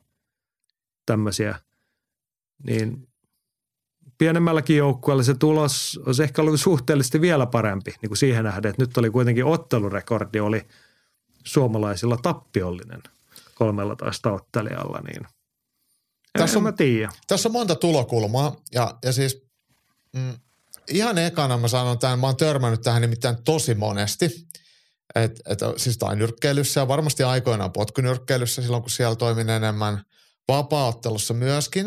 Eli, eli kun kun ollaan puhuttu kisoihin lähtiöistä ja, ja sitten käydään sitä keskustelua, että lähdetäänkö me pieni joukkue, joka saa liitolta vähän enemmän tukea. Ja yleensä just niiden kaikista parhaiden tai meritoituneiden ottelijoiden taustajoukot valmentajat on sitä mieltä, että mahdollisimman pieni ja kilpailullinen joukkue, jotta me saadaan niin itse enemmän rahaa liitolta. On niin kuin siis, se on se niin kuin yleensä se motiivi, että minä saan enemmän, jääkäitä muut kotiin, koska me olemme vähän parempia. Näin niin kuin käristettynä. Ja, ja tota, sitten taas tämä, kun lähdetään vähän isompiin joukkueita, niin se, se väl, välitön hyöty ei välttämättä näy. Et niin kuin nyt just tämä potkunyrkkeilykisat on mainio esimerkki siitä, että ne parhaat edelleen pärjäs parhaiten. Ne, ketkä etukäteen on pidetty parhaana, että pärjää parhaiten. Eli ne huonommat olisi voinut ottaa jäädä himaa. Mutta sitten kun taas mietitään sitä niin siirrännäisvaikutusta, että nämä pääsee jengi kokeilemaan arvokisoihin, ottaa ensimmäiset arvokisamatsi voittonsa, heidän valmentajat näkee, että eihän tämä tämän kummallisempaa, ne vie sen kaiken kotiin ja sitten jonnekin Närpiön potkunyrkkeilyseuraan tulee arvokisa käviä, jossain kohtaa arvokisa otteluvoittaja, arvokisa ehkä mitallisti, niin se laji pitkässä juoksussa, se, se laji osaaminen, kokemus, kaikki leviää. Ja tämä sama näkyy sitten niinku vapaa-ottelussa ihan samalla lailla. Joku aina kuitenkin yllättää näistä vähemmän tunnetuista, vähemmän kokeneista. Ja mitä enemmän sinne saadaan semmoisia fiksuja tai niinku turvallisesti laitettua jengiä. Et ei nyt mitään ihan tykiruokaa, vaan sen takia, että saadaan kaikkiin sarjoihin mahdollisimman paljon väkeä. Mutta silleen niin kuin oikeita kilpailijoita paikan päälle, vaikka omalla rahalla, omalla rahalla valmentajia, se on ihan sama. Mitä enemmän, sitä enemmän on niin kuin pitkässä juoksussa se kuitenkin se todennäköisyys. Et, et ei pitäisi aina katsoa, että kuinka pa- että saanko mä itse sen enemmän tukirahaa ja yritänkö mä sen takia sitten torppaa muiden mukaan lähdön. Niin se on mun mielestä sitten niinku lajin kannalta mm, näivettävä tota, suhde. Joo, jos jättää tuosta ton niinku tommosen henkilön menevän näkökulman, niin mullahan ei esimerkiksi ole mitään niinku kiinnekohtaa ajatella, että joku saisi enemmän rahaa tai muuta, mutta et, niinku jos argumentoisi, että toi on se isompi kysymys, mitä puhutaan – urheilussa laajemminkin, että kun mm. resurssit jonkun asian tukemiseen vaikka tai rahoittamiseen on rajalliset, niin kannattaako sitä ampua haulikolla moneen suuntaan vai pitäisikö rajata niin tiettyihin valitaan, että noihin me panostetaan, näihin meillä riittää paukut ja niihin laitetaan kunnolla paukkuja. Niin samalla tavalla se menee tietty lajin sisällä. Kyllä. Että lähetetäänkö noin, en mä oikein tiedä. Että ihan samalla tavalla, ihan niin kuin sekin on niin kuin – mututuntuma se yksittäisen ottelijan tai taustatiimin argumentti, että ei pitäisi lähettää, niin toi sunkin perustelu, niin, niin kuin noin sanottuna, toi on vaan niin kuin mututuntuma, toi tarvitsisi niin kuin oikeasti pidemmän ajan seurantaa, jotain näyttöä, että mitä siitä seuraa, kun lähetetään niitä isoja joukkoja, että tuleeko siitä oikeasti menestystä, että jos Andilla on tästä dataa tai niin kuin selkeä näkemys, niin haluan kuulla tästä ehdottomasti lisää. Mun mielestä me voidaan katsoa, mitä tainyrkkeilyssä on käynyt. Et, et no voidaan, taito... mutta ei meillä nyt ole sellaista dataa. No ei meillä niinku dataa ole silleen, mutta, mutta siis siellä ollaan niinku, liitto on ollut pieni ja liitolla on ollut tosi vähän rahaa. Tukirahoja siis maajoukkueelle ja tämmöiselle toiminnalle on tosi vähän. Ja sitten ei ehkä ole ihmisillä ollut intoa tai halua sitten käyttää omaa rahaa tai mikä ikinä se on ollutkaan. Joukkueet on koko ajan vaan pienentynyt ja menestys on huonontunut. Ja milloin suomalainen miesottelija on pärjännyt kansainvälisissä arvokilpailussa. En edes muista, milloin on voitettu tyyliin niin kuin montaakaan matsia. Joo, mutta tuossa niin, nyt niin, ollaan taas niin kuin perstuntumatasolla, että kun sit ihan hyvin tiedät itsekin, että siellä on se miesten puolella se kilpailun kovennominen on se paljon painavampi niin on, tekijä. Niin on, siinä, on, on, on. Ei ole. Niin siihen ei niin kuin ratkaise se, että me otetaan tuot niin kuin Lapista ja Susirajalta ja Länsirannikolta ja Helsingistä ja Espoosta ja Vantaalta kaikki ottelee, että lähdetään ne kisoihin jos siellä on entistä kovempaa ukkoa, niin siellä tulee vaan enemmän päihin. Totta kai, niin, mutta niin kuin lyhyessä juoksussa se onkin niin. Mutta sitten se niin tietyllä tavalla se, sit, se mukana oleminen merkitsee yllättävän paljon. Niin kuin Kyllä, mutta juoksussa. tästä mä niin kuin nimenomaan haluaisin saada jonkinlaista, tai niin kuin jonkinlaista pitkän aikavälin tuntemusta. Mm. Että mit, mitä se oikeasti tarkoittaa. Mä ymmärrän oikein hyvin sen pointin, että niin kuin kun lähdetään sen isompaan jengiä, niin se on vaikka lajin leviämisen ja sen niin lajikulttuurin kannalta voi olla hyvä asia. Mutta onko sillä vaikka arvokisa menestykseen jotain vaikutusta, niin se ei ole ihan itsestään selvä asia. Ei, no ei, ei tietenkään, mutta, mutta mä ehkä niin yritän katsoa sitä just silleen isommassa Eikä kuvassa. esimerkiksi siis vapaattelussa on ollut aika isoja joukkueita vuodesta toiseen arvokisoissa ja sinne on aika lavealla kouralla lähetetty ottelijoita. Ne ei suomalaisten menestys ole mitenkään parempaan suuntaan mennyt, anteeksi nyt vaan. No ei todellakaan, ja siellähän kilpailun taso vaan, vaan kovenee, ja todennäköisesti niin, niin mutta kun tässä on muitakin niin, tekijöitä. Niin, mutta niin, niin. tämähän on niin äärimmäisen mielenkiintoinen kysymys. Eikä Mut, mulla ole niin vieläkään vastausta tähän, mutta et, mä oon ehkä varovasti edelleen sen niin resurssien kohdentamisen kannalla. Että sinne lähetetään sellaisia ottelijoita, joista tiedetään, että on niin mielekästä – saada jotain irti tai todennäköistä. Okei, se tietty kasvattaa tietyllä tapaa todennäköisyyksiä, että kun lähetetään sinne vaan iso joukko, niin joku niistä yllättää, niin kuin sanoit. Mutta mut, mut, silloin ehkä pitäisi enemmän mennä siihen, että jokainen lähetetään vaan oma, sinne, mutta että lähetetään omalla rahalla. Että sinnehän voi lähteä just niin paljon kuin saa lähettää tyyppisesti. Niin, niin ja siis mun mielestä niin yksi semmoinen jotenkin lapsellisen kommunistinen ajatus on se, että mietitään, että okei, meillä on näin ja näin paljon tukirahaa käytettäväksi, mitä valtio antaa meille sen takia, että me jaksetaan täyttää se hakemus. Mitä jos yritettäisiin hommaa vähän enemmän rahaa? Ja tässä mun mielestä niin potkunyrkkeilyliitto on omalla tavallaan onnistunut, että kun ne pakottaa käyttämään kaiken maailman lisenssejä ja passeja ja potkunyrkkeilyvöitä, mistä mä en pidä niin millään tavalla niin mistään potkunyrkkeilyvöistä, mutta ne tekee sinne liiton kassaan sitä rahaa. Ja sitten meillä on, ra- tai heillä siis, ei meillä, vaan heillä on fyrkkaa lähettää tuon kokoinen joukkue, tuomareita ja valmentajia sinne läjäpäin, tai läjäpäin mutta siis niin kuin riittävästi. Ja sitten me ollaankin tehty lisää niitä resursseja. Mun mielestä ei meidän pidä valittaa resurssien pienuutta, vaan miettiä, että miten niitä resursseja saisi kasvatettua. Et se on mun mielestä niin kuin Kyllä, kyllä. Tärkeä pointti, mutta ihan e-, e- eri keskustelu sitten jo. Mutta Jaakko Dalpakka tässä siis nyt ehdotti, että vapaatteluliitonkin olisi syytä ottaa käyttöön vyöarvot vapaattelussa ja ruveta siis vaatimaan ja edellyttää näitä. Ja mieluummin vyöarvot kisoihinkin, jotta saadaan niin kuin paljon osallistujia, koska PJ-kisossahan toi menestys, kun kaikki ottelee eri vyöarvoilla, niin on paljon ottelijoita SM-kisoissa. Mm. Joo, mutta siis ihan vakavasti. Ymmär, jotain, oikein? Joo, kyllä, jotain tollasta ja, ja sitten mutta siis kyllähän sitä niinku liiketoimintaa, li, tai siis liiketoimintaa, mutta ra, talouden parantamista niin saisi lajiliitot jollain lailla miettiä, että miten sitä pystyisi tekemään, eikä niin, että miten mä pystyisin tekemään sen valtionapuhakemuksen niin, että mä saisin vähän enemmän kuin viime vuonna. Mä saan niin näppylöitä tuollaisesta ajatuksesta. Joo, Mä oon ihan samaa mieltä tosta, mutta se on eri keskustelu. Mutta jatketaan sitä ensi viikolla, jos vaikka muilla on sanottavaa näihin asioihin, niin ottakaa kantaa, perustelkaa, esittäkää meille perusteita suuntaan tai toiseen. Mutta tämä kotimaan katsauksesta tällä viikolla, nyt on aika katsoa, miltä näyttää viikon taistelut. Ylilyönti ja viikon taistelu. Viikon taistelussa edetään sillä sanoa, että mehän tuossa kun pistettiin hommaa tulille, oltiin kovasti lähdössä raportoimaan tulevana viikonloppuna UFCssä sitä ja tätä ja taisin pistää someen kuvankin Jack Hermanssonista ja että mitäs mieltä olette tästä. Sitten todettiin, vasta sen jälkeen huomattiin, että se on muuten ensi viikolla vasta. UFCllä väliviikko. No, näitä sattuu, mutta onneksi kamppailumaailmassa riittää puhuttavaa. Vapaattelusaralta löytyy meidän viikon taistelut ja on tämä mielenkiintoista. Professional Fighters Leaguein kauden 2022 finaalit käydään nyt vihdoin tulevana viikonloppuna ja paikkahan on New York City, Madison Square Garden, ei iso areena, vaan se huluteatteri siellä MSGn kyljessä, joka on toki ihan riittävän iso paikka tällaiseen pienempään kamppailutapahtumaan. Mutta tällaista olisi tarjolla perjantai, lauantai, vastasana yönä.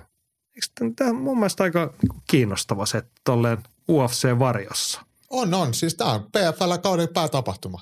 Et onhan tämä nyt ihan sika iso juttu. Ja tämä on Jenkeissä ESPNllä PPV-tapahtuma. Että et kyllä tämä niinku, meillähän tämä on tämmöinen niinku väliviikon jo kuriositeetti, mutta ihan, ihan validi UFCn ulkopuolinen iso otteluilta.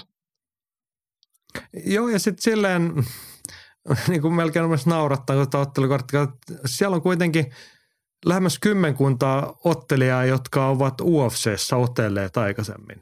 Ja useimmat heistä on sellaisia, että ihan hyvin olisivat voineet olla vaikka siellä viime viikonloppu UFC-kortilla, tai voisivat ihan hyvin olla siellä seuraava viikonloppu Orlandon ottelukortilla. Ihan mm-hmm. niin kuin kuranttia kamaa.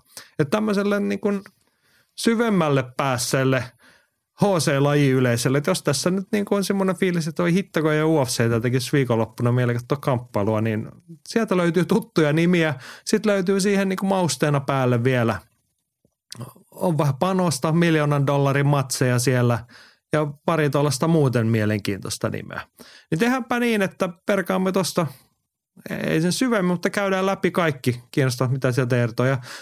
Lähdetään tietenkin illan päämatsista, jossa on naisten kevytsarja, niin harvinaista, että naisten kevytsarjassa 70-kilosessa otellaan, mutta siellä on ehkä se illan kiinnostavin nimi. Meilläkin monesti esillä ollut Keila Harrison. Ja hän kohtaa Brasilian, mikäs Pache, Pahekon Paheho. Eikö se ole Larissa vai joku? Tämän? Larissa Paheho vai miten se lausutaankaan, mutta jos jollekin on, kuulostaa Brassin nimi tutulta, niin hän on otellut UFCssä kahdeksan vuotta sitten – ja kaksi painoluokkaa alempana. Hän on silloin ollut äh, kääpiösarjassa.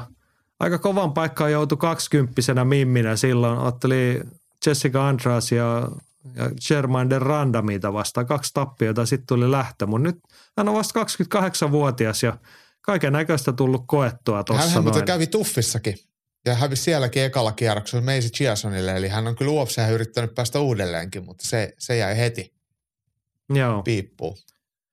Mutta sitten on uraa luonut PFLssä, nyt katon niin tuon Chiasson tappion jälkeen, niin 2019 asti ollut PFLssä mukana.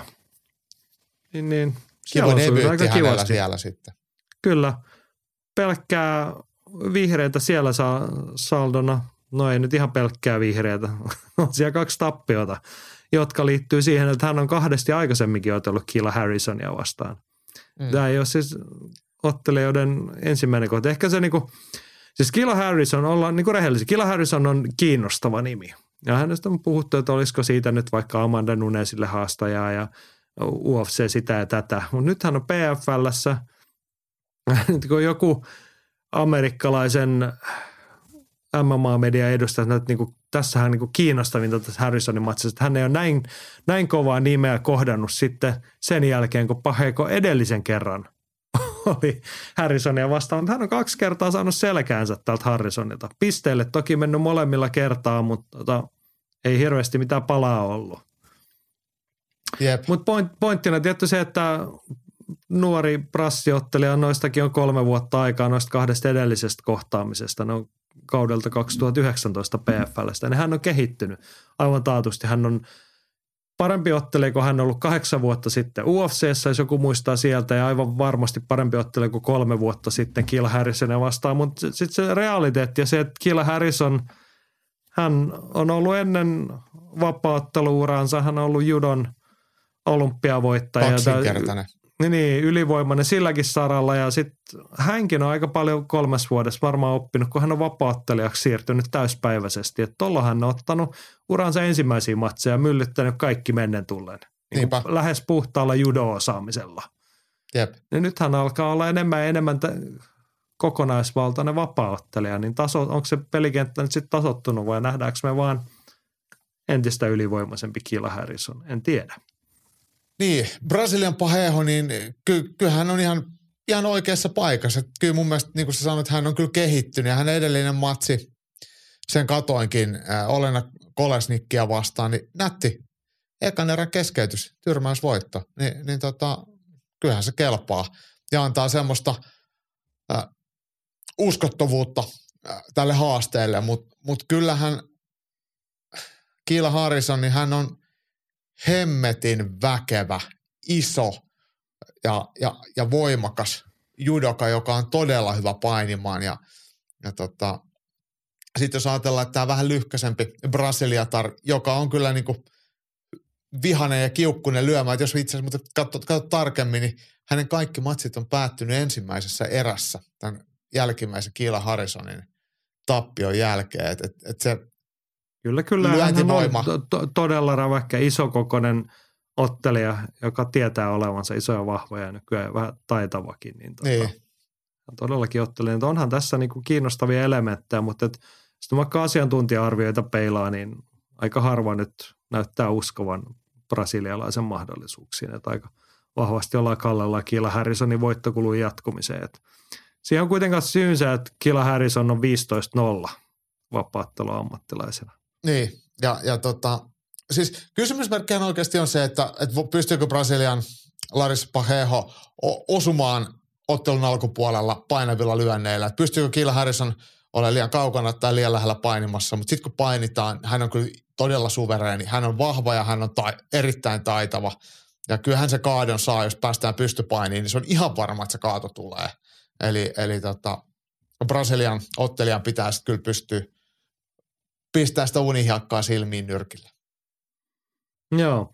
Tämä on muuten mielenkiintoista sanoa, että Killa Harrisonin ammattilaisrekordi 15-0, niin hän on 2018 debytoinut, tehnyt debyyttinsä Professional Fighters. Hän on pelkästään siellä otellut ammattilaisuransa. 15 matsia neljään kauteen tuossa, no vähän koronaa välissä, mutta et, sillä tavalla onnistunut polku. Okei, siitä voidaan puhua, että onko sinne löytynyt yhtään niin kuin hänen tasosta vastustajaa vielä toistaiseksi. Toki tuolla on ihan tommosia meritoituneita, kokeneita naisammattilaisia, mutta et, ei heillä sanoista ole, mutta et 15 matsia tuossa yhdessä organisaatiossa putkeen, niin on siellä ainakin niinku töitä tehty.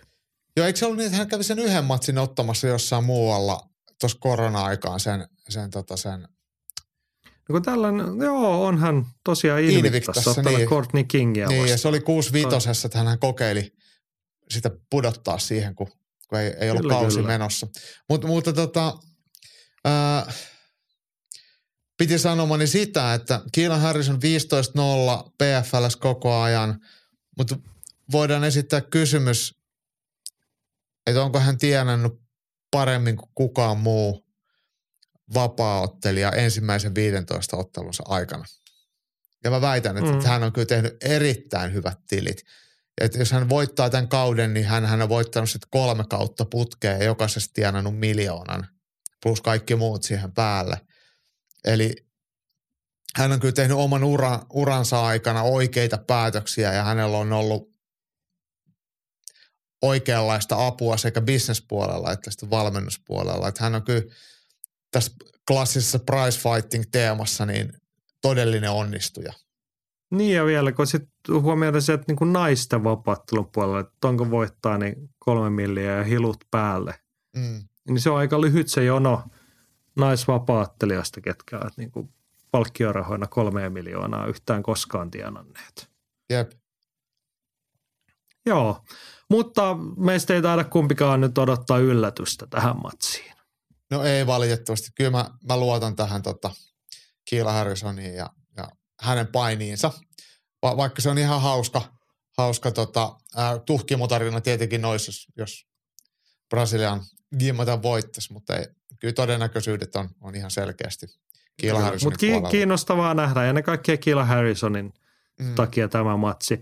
Otetaan seuraavana tuosta, täällähän näitä PFLssä sitä kautta otellaan monessa eri painoluokassa ja täällä on monenlaista finaalia tähän pääkortille kasattu. Mutta otetaan tuolta tota, miesten välisarjaa, 77 kilot. Sieltä löytyy Ruotsin Sadibu Syy ottelee finaalissa ja vastassa Jenkki Dilano Taylor, joka ehkä ensimmäistä kertaa nousi minkälaisiin otsikoihin tuossa välierämatsissa tyrmäämällä Rory McDonaldin.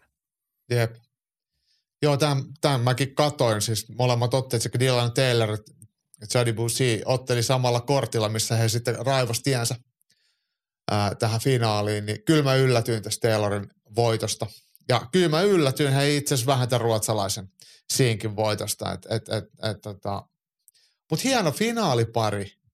että tässä on kuitenkin ruotsalaisottelijalla, josta kukaan ei puhu mitään, mahdollisuus netto miltsi hän on turnauksen finaalissa. En olisi ikinä uskonut.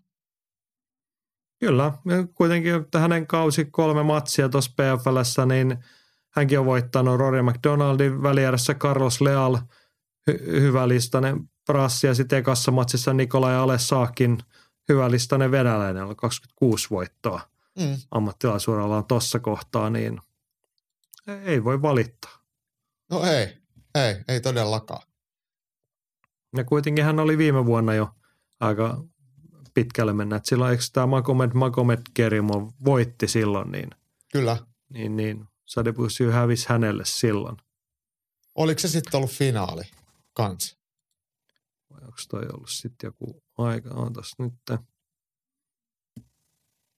Ei tässä kerrota tässä patologin sivulla, mutta ei toi varmaan Mä en usko, se on mun mielestä ollut loppuvuodesta se finaali. Mä ainakin muistelin näin, että toihan on ollut elokuussa, eikö vaan? Joo, sanoisin, että välierävaiheessa Joo, toi tappio kärsi. Joo, asiantuntijat oli... nostaa ruotsalaisen ennakkosuosikiksi tähän matsiin. No oh, me nyt, kyllä, hei, totta kai me pidetään Sadibuusiin puolta. Kyllä, ja toivomme. Kyllä ei tässä pohjoismaisessa vapaattelussa liikaa valopilkkuja ja ilonaiheita ole olleet tälle vuodelle. Että ilman muuta meille kelpaisi tämmöinen PFL-miljonääri. Mm, mm. Joo. Mitäs, kerro sinä, mitä haluat nostaa tuota ottelua? Mun mielestä täällä on niinku, ei, mitään niinku huikasevaa, mutta paljon tommosia niinku nimiä, että no kyllähän tämän katsoo mielellään tyyppisiä. Mitä sä löydät tuo? No oikeastaan se on, se on nämä nimet, kun täällä on paljon tuttuja nimiä. Et, et miesten kevyen sarjan finaali on, on mun mielestä ihan uskomaton. Stevie Ray vastaa Oliver Albin Mercier. Skotlanti vastaa Kanada. Et onko oikeasti näin, että tämmöiset UFC-esikorttitason ottelijat, ne on PFLn kevyen sarjan parhaimmistoa? Et, et, se on, tää, ja siis tämä ei ole haukku kumpaakaan ottelijaa, koska molemmathan on oikeasti ihan hyviä. Ja Steve Rayhan kahdesti voitti Antoni Pettesin tuossa kauden aikana. Mutta se, mitä tämä kertoo, on se, että tämä PFLn turnausformaatti on loppujen lopuksi tosi mielenkiintoinen, koska tämä voi tapahtua ihan mitä tahansa. Ja nämä finaaliparit on monella lailla yllättäviä ja se antaa mahdollisuuden sitten tämmöisille tuhkimotarinoille ja yllättäville miljoonan – dollarin voittajille, niin mä ehkä oikeastaan tykkään siitä. Että siellä ei välttämättä se yksittäisen par... Niin, miten nyt sanotaan? Joku yksi huippuottelu ei välttämättä vaan voita, kun sattuu loukkaantumaan ja sitten se tippuu turnauksesta. Sitten sieltä tulee joku rivimies hänen varamiehenä ja nappaa sitten finaalipaikkaa parhaimmillaan voittaa. Niin, mä mietin, että joo, nämä kumpikaan ottelee ei UFCssä ihan sinne – kärkeen yltänyt. Sitten me puhutaan taas siitä maailman kovimmasta painoluokasta. Niin on silti aika hyviä. Vaikka Stevie Ray, niin hänelle ei kaikki asiat ole mennyt nappiin UFC-uran aikana. Siellä tuli niin tappioita, mitkä osoitti hänen rajan. Mutta sitten hänellä on toisaalta niin voittoja Ross Pearson, Joe Lawson, Michael Johnson. Mm-hmm jotka on todella vakiintuneita UFC-nimiä. On, kertoo siitä, että, ja hän on siis hänen viimeinen UFC-ottelu, se on ollut voitto Michael Johnson. Että hän on tavallaan niin lähtenyt varmaan vähän omaehtoisesti tuota myös. Se on paremman hänelle, Niin, tämä on ollut hyvä mahdollisuus hänelle, niin ja yhtä lailla hän voisi edelleen olla hyvä vakionimi Euroopan UFC-korteilla ja yleisö tykkäisi ja ottaisi kivoja matseja. Jep. Mutta näistä ei kumpikaan taida kertaakaan olla esimerkiksi ollut rankattu UFC top 15. Ei varmaankaan ole ollut kovassa painoluokassa, mutta se ei niinku just siinä painoluokassa se ei ihan hirveästi kerro siitä, että kuinka huono ottelija. Ei, ei, ei, ei millään tapaa. Mä, mä vaan niinku, jotenkin silleen, että PFL mahdollistaa tämmöiset värikkä tai niinku erilaiset otteluparit, kun niitä ei niinku etukäteen sovita. Ne menee tuosta kaaviosta, miten ne menee. Mm. Ja tämä on niin sille, just kun huomioidaan toi painoluokan laajuus, niin Tapologillahan tämmöinen joku algoritmi, automaatioperustainen ranking, niin tässä heidän nimiensä kohdalla näkyy kevyt sarja maailmanlaajuisesti, niin Steve Ray rankattu siellä 62 ja Obin Mercier siellä 43. Nämä on kuitenkin tuossa painoluokassa aika kovia sijoituksia sitten. Mm rupesin näitä muita katsoa, mutta täällähän on tämmöisiä niin 40 paikkeilla parhaimmillaan. No mä otan tuosta seuraavana, täällä on naisten höyhensarjan finaali. Siellä on, ollaan monesti puhuttu Aspen Ladista, tuttu. Lad on otellut UFCssä ja ollaan puhuttu ennen kaikkea siitä, että hän ei pääse painoihin. No nyt hän on tuolla. Jep, ja painoluokka niin, ylempänä. Niin, tämä ei olekaan, mutta tämä on ihan tavallinen matsi. Tämä joo. ei ole finaalimatsi. Ei. Mutta joo, painoluokka ylempänä. Julia Budia vastaan. Erittäin kokenut Julia Bud, joka on niin kuin voisi sanoa näitä ensimmäisen sukupolven esille nousseita naisottelijoita. Katsottiin hänen uransa, hän Strike Forcessa aloittanut 2010 ja otellut Ronda Rouseyta vastaan ja – Sieltä kun vaihtaa or- niin, ja siitä kun on vaihtanut organisaatiota, niin seuraava matsi oli tapa- Invicta 2 tapahtumassa. Hän on sielläkin käynyt. Hän on Bellatorissa ollut mestarina ja nyt hän on PFLssä. Ja Aspen mm. Ladd siirrytty sinne, mutta et, joo. Aspen Laddin vaihto PFL, sen teki Dana Whitehan ja UFC oli sitä mieltä, että kun ei painoihin pääse, niin pitää tehdä jotain muuta. Mutta Aspen Laddin leiristä hän tuli vie- viesti, että he olisi halunnut otella höyhen sarjassa, mutta UFC sanoo, että ei, se on niinku kääpiösarja tai ei mitään, mutta sitten PFL tietenkin tarjosi sit ma- mahdollisuuden otella tässä painoluokkaa ylempää, niin se on tietenkin kiva nuorelle ottelijalle, että saa otella itselleen sopivassa painossa. Niin, se on vissi aika olematon se UFCn höyhen sarja tällä mm. hetkellä. Mm. Sinne ei kannata, ellei pystyy Amanda Nunesia mestarina haastamaan, niin ei kannata siellä olla. Muita matseja ei taideta paljon järjestää. Jep. Joo, Huomasitko mutta tällaista, että täällähän oli miesten kääpiösarjan ottelu tuolla turnauksen ulkopuolella, missä on kaksi brasilialaista Morais vastaan Morais. Spy vastaan Spy. Joo. Niin siis Shemon Moraes vastaa Marlon Moraes. Tämähän se matsi, missä piti olla Shade Burgos osapuolena ja loukkaantui ja ku, miten toi sitten Shemon Moraes tuli siihen. Mun mielestä hänen piti kohdata niin. Marlon Moraes. Kyllä, kyllä. Mutta ihan hyvä matsi saatiin tälleenkin. Mm. Selosta ja unelma. Joo, mutta siinä on se hyvä, että sanot mitä tahansa, jos käytät vain sukunimeä, niin et voi sanoa väärästä ottelijasta. Joo, joo, ja alkuun voi rohkeasti heittää, että Moraes muuten voittaa tämän matsin. Mm. Joo, mutta siis mielenkiintoisia nimiä. Mä löydän ottelu paritasollakin, siis toi miesten kevytsarjan finaali, ihan kiinnosta taas. Omari Ahmedov – monenlaista. Siis puhut kevyestä raskaasta sarjasta.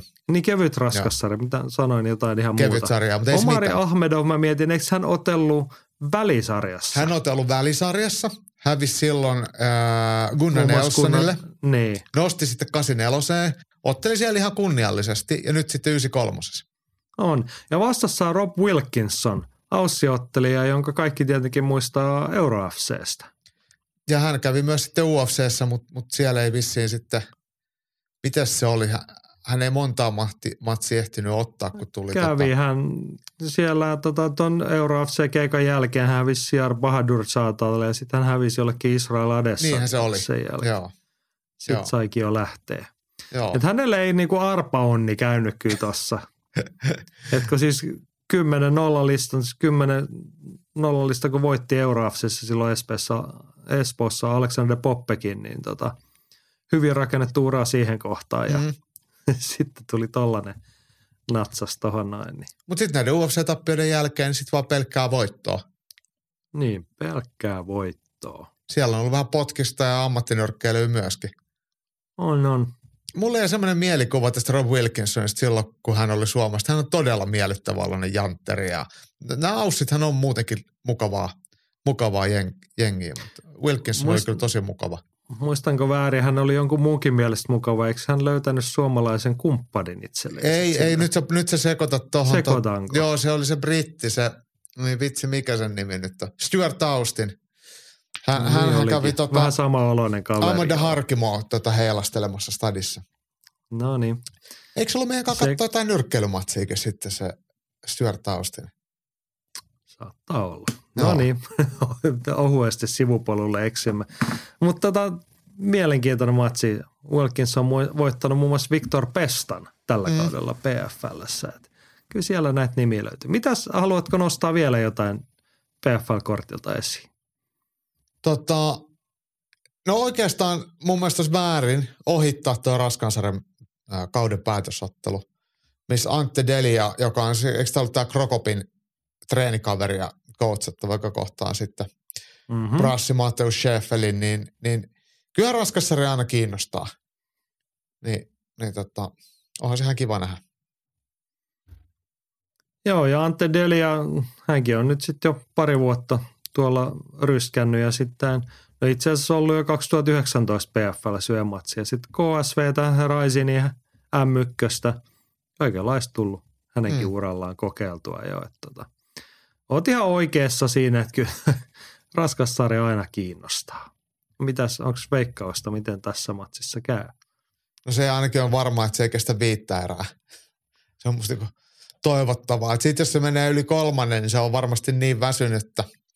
Mut, mutta tota, mä ehkä jotenkin ajattelen, että mä oon sen verran suuri UFC-kuluttaja on, että aina mietin, että, että näitä Ranskan ottelijoita, jotka on niin vähän, niin olisi kiva, että olisi kaikki samassa paikassa. Ja UFC raskassarja loppujen lopuksi kanssa aika ohkaneet, kun siellä ottelee kaiken maailman hessuja, jotka on niinku to, Jay Shermaneit, jotka on niinku todella vaatimattomia. Niin jos täältä nyt löytyisi joku semmoinen validi haastaja, ihan se kärki, kärkitasolla. Mutta tuskinpa nämä tuo täältä mihinkään lähtee, jos pelissä on miljoona ja UFC tarjoaa kymppitonnia, niin, niin en mäkään lähtisi.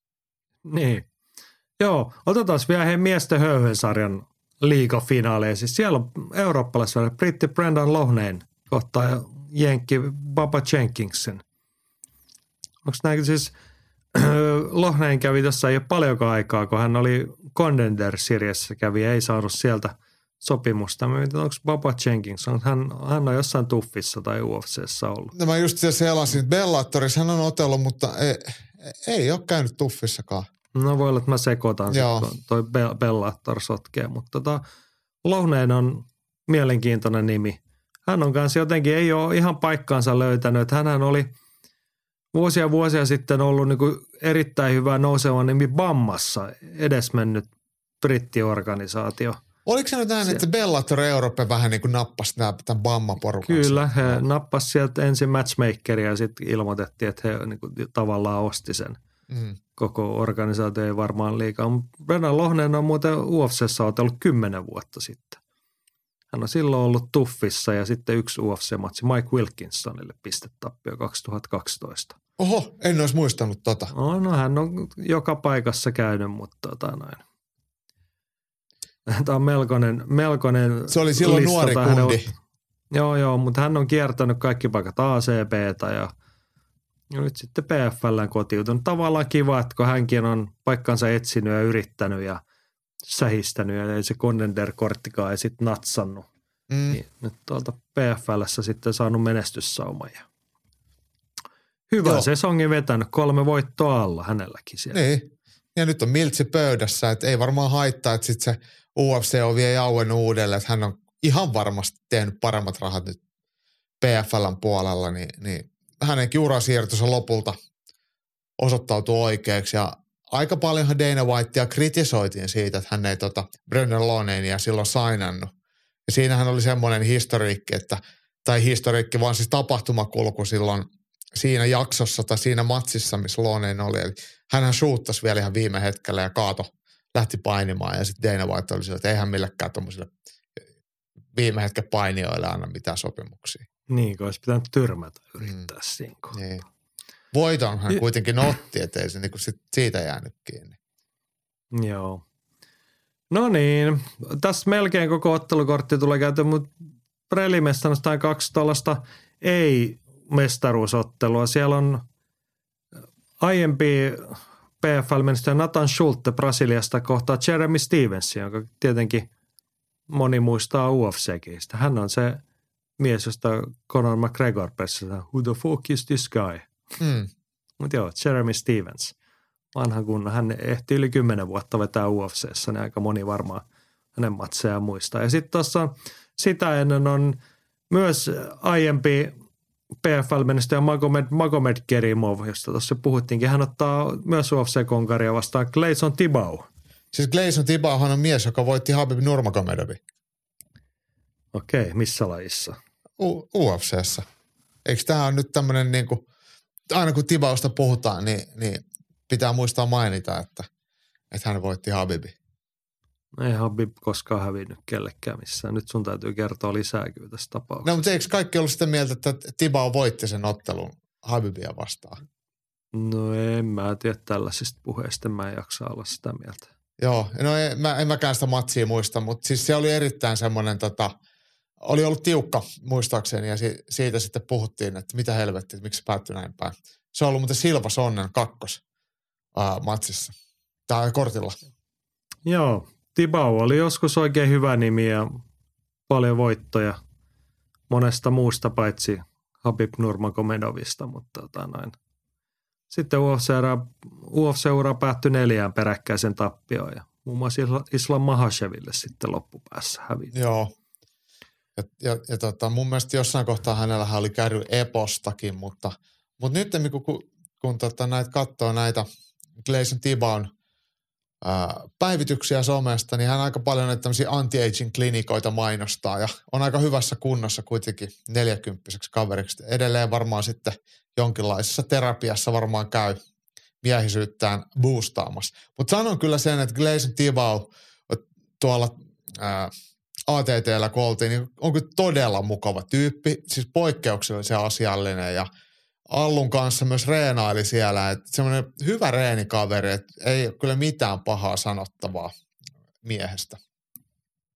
Joo, hauska yksityiskohta. Clayson Tibaun UFC-debyytti. Marraskuu 2006. Nick Diazia vastaan. Oho, oho, Kertoo siitä, millainen nuori ja lupaava kaveri on niin tässä nyt kehissä. Mutta Mm. tota. Joo, joo. mutta tämä on hänelle 53. ammattilaisottelu. Että siinähän riittää tekemistä. Tällaista on siis tarjolla Professional Fighters Leaguein kauden 2022 finaali-iltama New Yorkissa Madison Square Gardenin huluteatterissa. Ja hyvä puolihan meidän kannalta se, että tätä voi katsella oikein mukavasti Viaplayn kautta kotisohvalta. Perjantai-lauantai vasta sana yönä kinkerit alkaa puolelta öin, eli 00 tai 24, miten sitä haluaa määritellä. Mutta siinä kun näppää ruudun päälle, niin alkaa matsia pukata.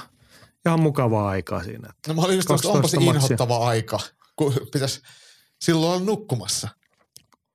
Niin, no ehkä sä voisit soittaa sinne New Yorkiin, että voitteko te aloittaa sitä, mitä mihin suuntaan sä tota nyt haluat siirtää. Joko aikaisemmin tai sitten aika paljon myöhemmin. Jos alkaisi vaikka lauantai-aamuna 05, voisin katsoa. Niin. Olet sä tästä vaihtoehtoa, että sä nukut ihan normaalisti ja heräät lauantai-aamun 05 ja pistät vaan sen päälle. Ehkä se pitää tehdä silleen, mutta sitten mä voisin katsoa sen myös 07. Ei, kun nyt sä sanoit jo, että viideltä olisi hyvä aika. Pistät nyt sen kellon soimaan ja rupeat viideltä katsomaan sitä. Mutta ootko no huomannut, no hei, ootko huomannut sellaista, että, että, että se tuntuu silti erilaiselle katsoa se jälkikäteen kuin livenä, vaikka sä et tiedä lopputuloksia. Mä en tiedä, mistä se johtuu.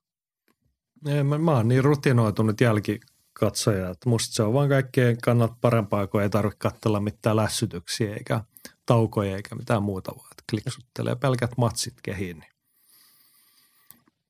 No on se, on se eri asia niin. ilman muuta. Kyllä mä siis katon paljon itsekin jälkikäteen, mutta, mutta just tolle, että vaikka ei tietäisi lopputuloksia, niin kyllä se silti jotenkin aina vähän tätä laimentaa sitä fiilistä jostain kumman syystä. Joo, en mä itsessäni huomannut. Ehkä mä oon niin laimeen jatka muuta, että mm. niin kuin, ei tunnu missään. Mutta tosiaan hei, perjantai lauantai välisenä puolilta ajoin käyntiin PFL finaali iltama. Katsokaa, jos vapaat tulee kaipaatte viikonloppuun. Ne. Onneksi on myös nyrkkeilyä tarjolla ja Henkkahan tietenkin kertoo näistä ja Ensimmäisenä Henkka, että viikonloppuna Briteissä pari hyvää boksausiltamaa. Eddie Hurdin illassa Nathan Gorman vastaan Fabio, ba- Fabio Wardley – Brittien raskansarjavyöstä kovaa kamaa, molemmat semi-nuoria vintiöitä ja hyviä sekä viihdyttäviä tyyliltään. Jos tämä matsi menee täyden ajan, olen shokissa.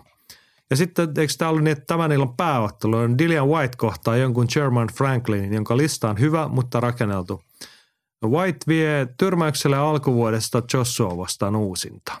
Jos häviää, voi lopettaa uransa. Joo. Niin. Siis mulle niin Dillian White on, on, on niin kuin – Derek Chisor kaksoisolento. Että he on niin vähän samanlaisia. Että ne ei ole tarpeeksi hyviä, mutta ihan mielenkiintoisia ja värikkäitä. Niin, tai siis ainoa mielenkiintoista, että ne voisi otella aina kerran pari vuodessa vastakkain, koska se on niin kuin ihan sama kumpi voittaa, mutta että kaikki jaksaa katsoa, kun raskaa sarjaa ja aiheuttaa aivovammaa toisilleen. Mutta tota. Mites nämä nuoret lupaukset? Nathan Gorman, Fabio Wardley, raskas sarja, brittien mestaruusottelu. No mun on pakko sanoa, että mä en muista nähneeni kumpaakaan, mutta kyllä mä luotan nyt niinku Henkan, Henkan tota, tietoihin, että, että tämä on semmoinen kelloaika, kun tämä tulee tuolta Dazonilta. Tätä voisi melkein sitten katsoakin, että, että tota, Joo. Kelloaika. Tämä oli perjantai vai lauantai, kumpi tämä oli? Äh, se on lauantai. Ja, Joo. ja lähetys alkaa Suomen aikaan kello 21. Joo nyrkkeilystäville hankalaa, koska toinenkin ilta tulee samaan aikaan. Mutta sä, sä olit, no ei mennään siihen. Henkka kertoo myös siis, että Frank Warrenilla on Jack Parker vastaan John Ryder. VB on super middleweight vyö pelissä. Voittaa olla hyvät saumat päästä haastamaan Kanelo. Epäilen, että isompia voittamaton Paris vie tuomari äänin. Plus Ryderin viime voitto Jacobsista oli ryöstö. Illassa myös superlupaus Dennis McCann, kundi on 21-vuotias 13-0 listalla. Nimi talteen. No niin, nyt pistä talteen Dennis McCann.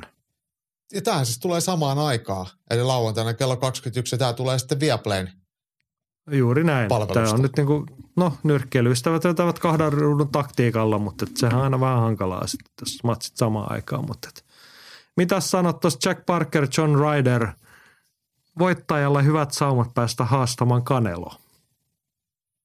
No periaatteessa se on niin, että, että, että Kanelonkin pitää aina jotain vastaan otella.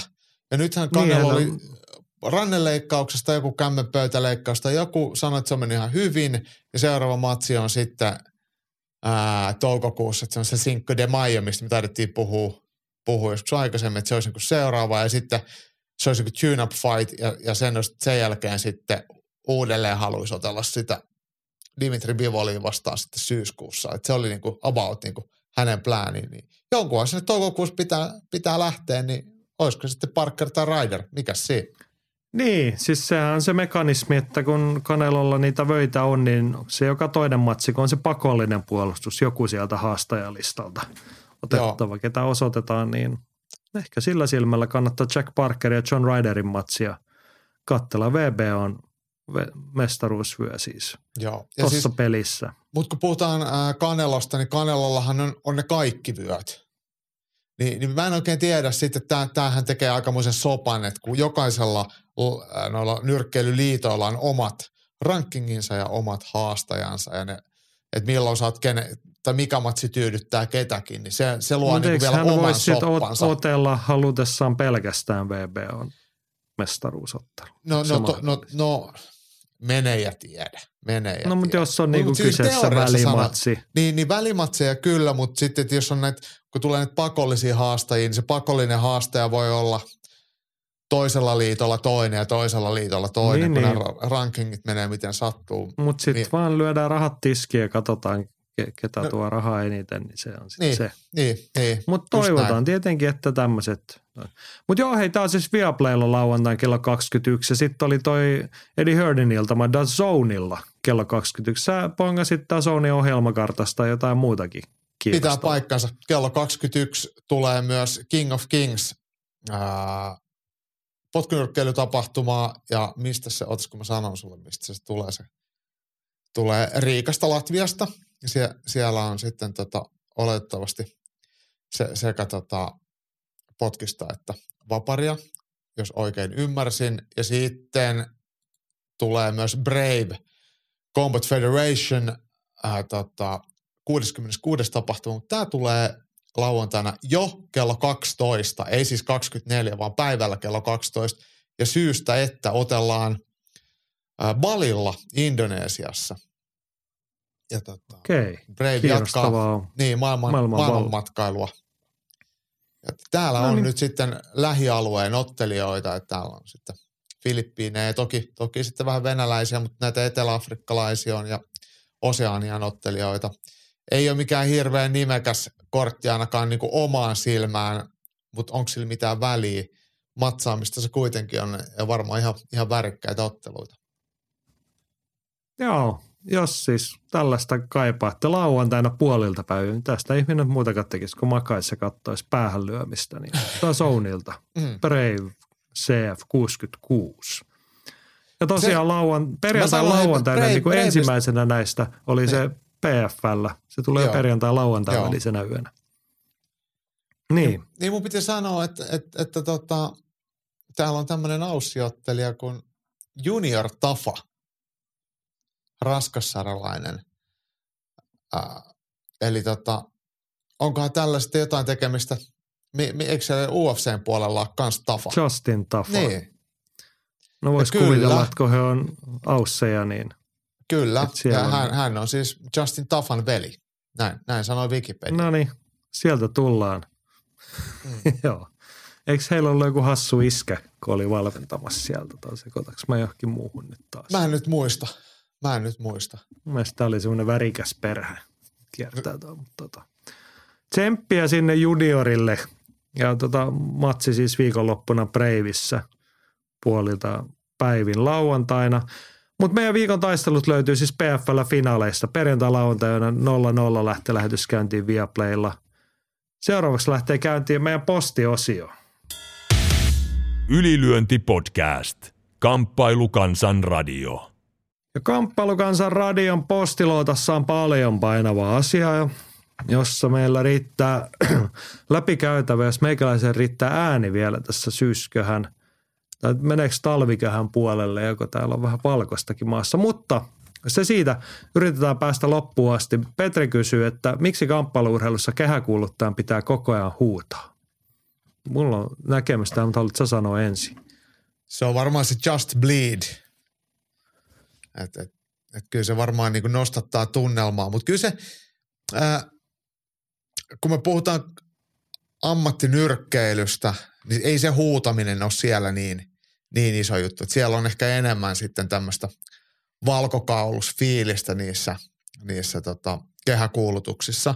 Ja sitten ehkä UFC on vähän enemmän sitä työväestänyt sitä ö, omaa tuotettaan ja Bruce Buffer sitten omalla energiallaan luonut sitten koulukunnan, että pitää mellastaa, mutta, mutta tota, mä en ole itse Niin se- semmoisen älyttömän huutamisen ystävä. Ystävä mm, kyllä. Sä etit jotenkin niinku hi- hienoa, tai mä sanoin, että olisiko se liian vähän monimutkainen selitys. Musta se on ihan vaan niin kuin persoonan ja karisman ja osaamisen puutetta. Tarvitaan ihan samaa kuin suurin osa selostajista nykyään huutaa ja möykkää.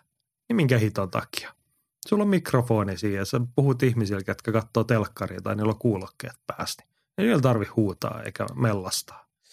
Niin ja sitten se, se niin menettää merkityksensä. Että on näin. hetkiä, jolloin sä voit korottaa ääntä. Mm. Mun mielestä Michael Buffer on kuitenkin e- edelleen tunnetuin ja paras kehäkuuluttaja, vaikka jo vanha herra omassa roolissaan, mutta mutta tämä Let's Get Ready to Rumble, niin sehän ei ole mikään semmoinen huuto, vaan se on kovaan ääneen lausuttu. Niin, niin, mutta siinä on nimenomaan osaamista, taitavaa äänenkäyttöä ja karismaa. Ja huutaa. arvovaltaa. Just näin. Mutta eihän Bruce Bufferkaan aina ole huutanut. Hän Mm. on vaan kehittänyt tämmöisen gimmickin itselleen. Tota, Sitten toinen puoli tässä, että tämä on tätä nykyistä huomiotaloutta, kun se ei kelpaa, että sä oot hyvä kehäkuuluttaja, joka hoitaa tyylikkäästi asiaa, vaan sun pitää olla jonkinlainen henkilöbrändi. Niin sitten vaikka Bruce Buffer ja hänen jäljittelee, sä voit jossain kohtaa huomannut, että mun täytyy keksiä joku oma kiva mö, möläytys tähän. Että kun mä en voi sanoa let's get ready to rumble, niin sitten mun täytyy huutaa. Ja sitten se vaan niin kuin, Bruce Buffer on varmaan rakastunut siihen ideaan, että ihmiset hurraa, kun hän huutaa ja möykkää ja polkee jalkaa. Niin.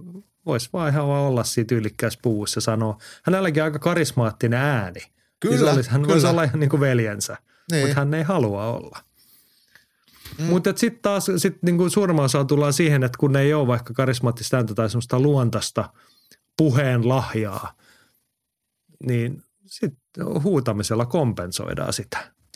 Ja semmoisen yli, ylenpalttisella mölinällä, mutta se on nykymaailmaa. Se on nykymaailmaa, Muutenkin maailma on täynnä semmoista ylenpalttista mölinää. Lopettakaa. Ja siis toi oli mun mielestä ihan oikea pointti, mitä sä sanoit, että, että, että, niinku, että halutaan olla niinku omia henkilöhahmoja ja huomioita ja jotain, niin mu- mua jopa vähän niin kuin silleen harmittaa, että, että näistä niinku kehäkuuluttajista tehdään jotain itseään suurempaa, että se on niin iso brändi, vaikka he on tosi arvokkaita ja ne, ne on osa sitten jotain, niin Bruce Buffer on, on ehdottomasti iso osa UFCtä, mutta, mutta sitten niin sitä yritetään replikoida ja niin kuin, jengi tulee katsoa sen niitä ottelijoita. Niin kaikki, mitä, mikä varastetaan, niin kuin niitä ei varasteta, mutta siirretään huomio pois sieltä, niin se on niin kuin hukkaa heitettyä tai pois sieltä, mistä se pitäisi olla. Et, et tuomari, et huippuhyvä kehätuomari, niin hän on huoli, huomaamaton, eikä ota itselleen roolia eikä, eikä tee itsestään hahmoa. Niin samalla lailla tämä kehäkuluttajankin pitäisi antaa enemmän arvoa ja tilaa ja huomiota sille itse ottelijalle kuin itselleen. Ja se on mun mielestä semmoinen, niin kuin, mikä on aika vaikea saavuttaa. Ja mehän tuolla Twitterin puolella tota, vähän niin kuin listattiin noita hyviä. Michael Buffer toki, Jimmy Lennon Jr., joka on, on jopa, jopa aika, aika niin kuin todella laimea. David Diamante ennen kaikkea suomalainen Tuukka Koistinen. Ja pitäähän tähän nyt tietenkin lisää sitten äh, Keitsin Vellu. Vellukin hoitaa todella tyylikkäästi oman, om, oman tonttinsa, eikä yhtään harmita katsoa heidän, heidän toimia. Kyllä mä melkein mieluummin heitä katson kuin Bruce Bufferia. Just näin. Ei lisättävää, joten mennään eteenpäin. Sarjaläändi palaa viime viikkoon. Viimeksi pohdittiin, miksi UFC-mestarit eivät ole aloittaneet kamppailuuransa vapaattelulla. Se johtuu siitä, että laji on kehittynyt siihen pisteen, että huiput ovat pääosin 30-35-vuotiaita. Nuoremmat eivät pärjää, koska eivät ole ehtineet harjoitella tarpeeksi.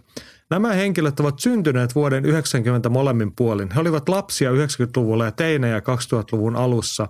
Eihän silloin ollut missään päin maailmaa mahdollista aloittaa juniorivapaattelun harrastamista. Siksi sitä kautta tulleita mestareitakaan ei vielä voi olla. Äärimmäisen tärkeä pointti, että laji on niin nuori. Niin. Että vaikka me niinku mietitään, että UFC on 93 alkanut, Mutta ei silloin kukaan niin kuin silloin vaan kerättiin jostain päin äijää. Kenellä oli pokkaa?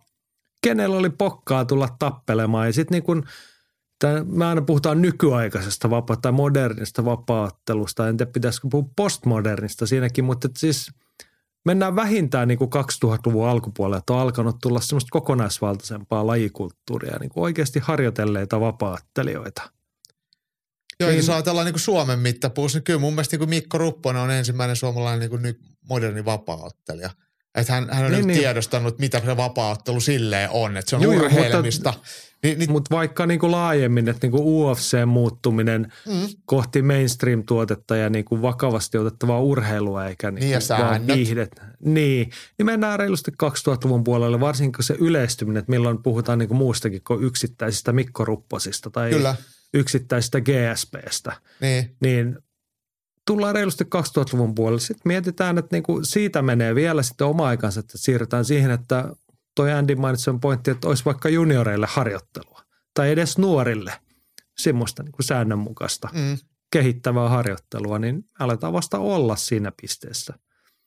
Suomessa on noin kamppailukoulut, missä on niin kuin vapauttelun tyyppiset tai niitä lajipuoleja, niin ensimmäiset tosiaan Turussa oli 2011.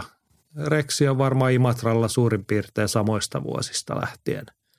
Kymmenisen vuotta. Niin ja siellä nyt, nyt ne tyypit on Suomen parhaita amatöörejä niin, peria, niin kuin karkeasti Ne sanottuna. on parikymppisiä ne nuorukaiset tai lapsoset.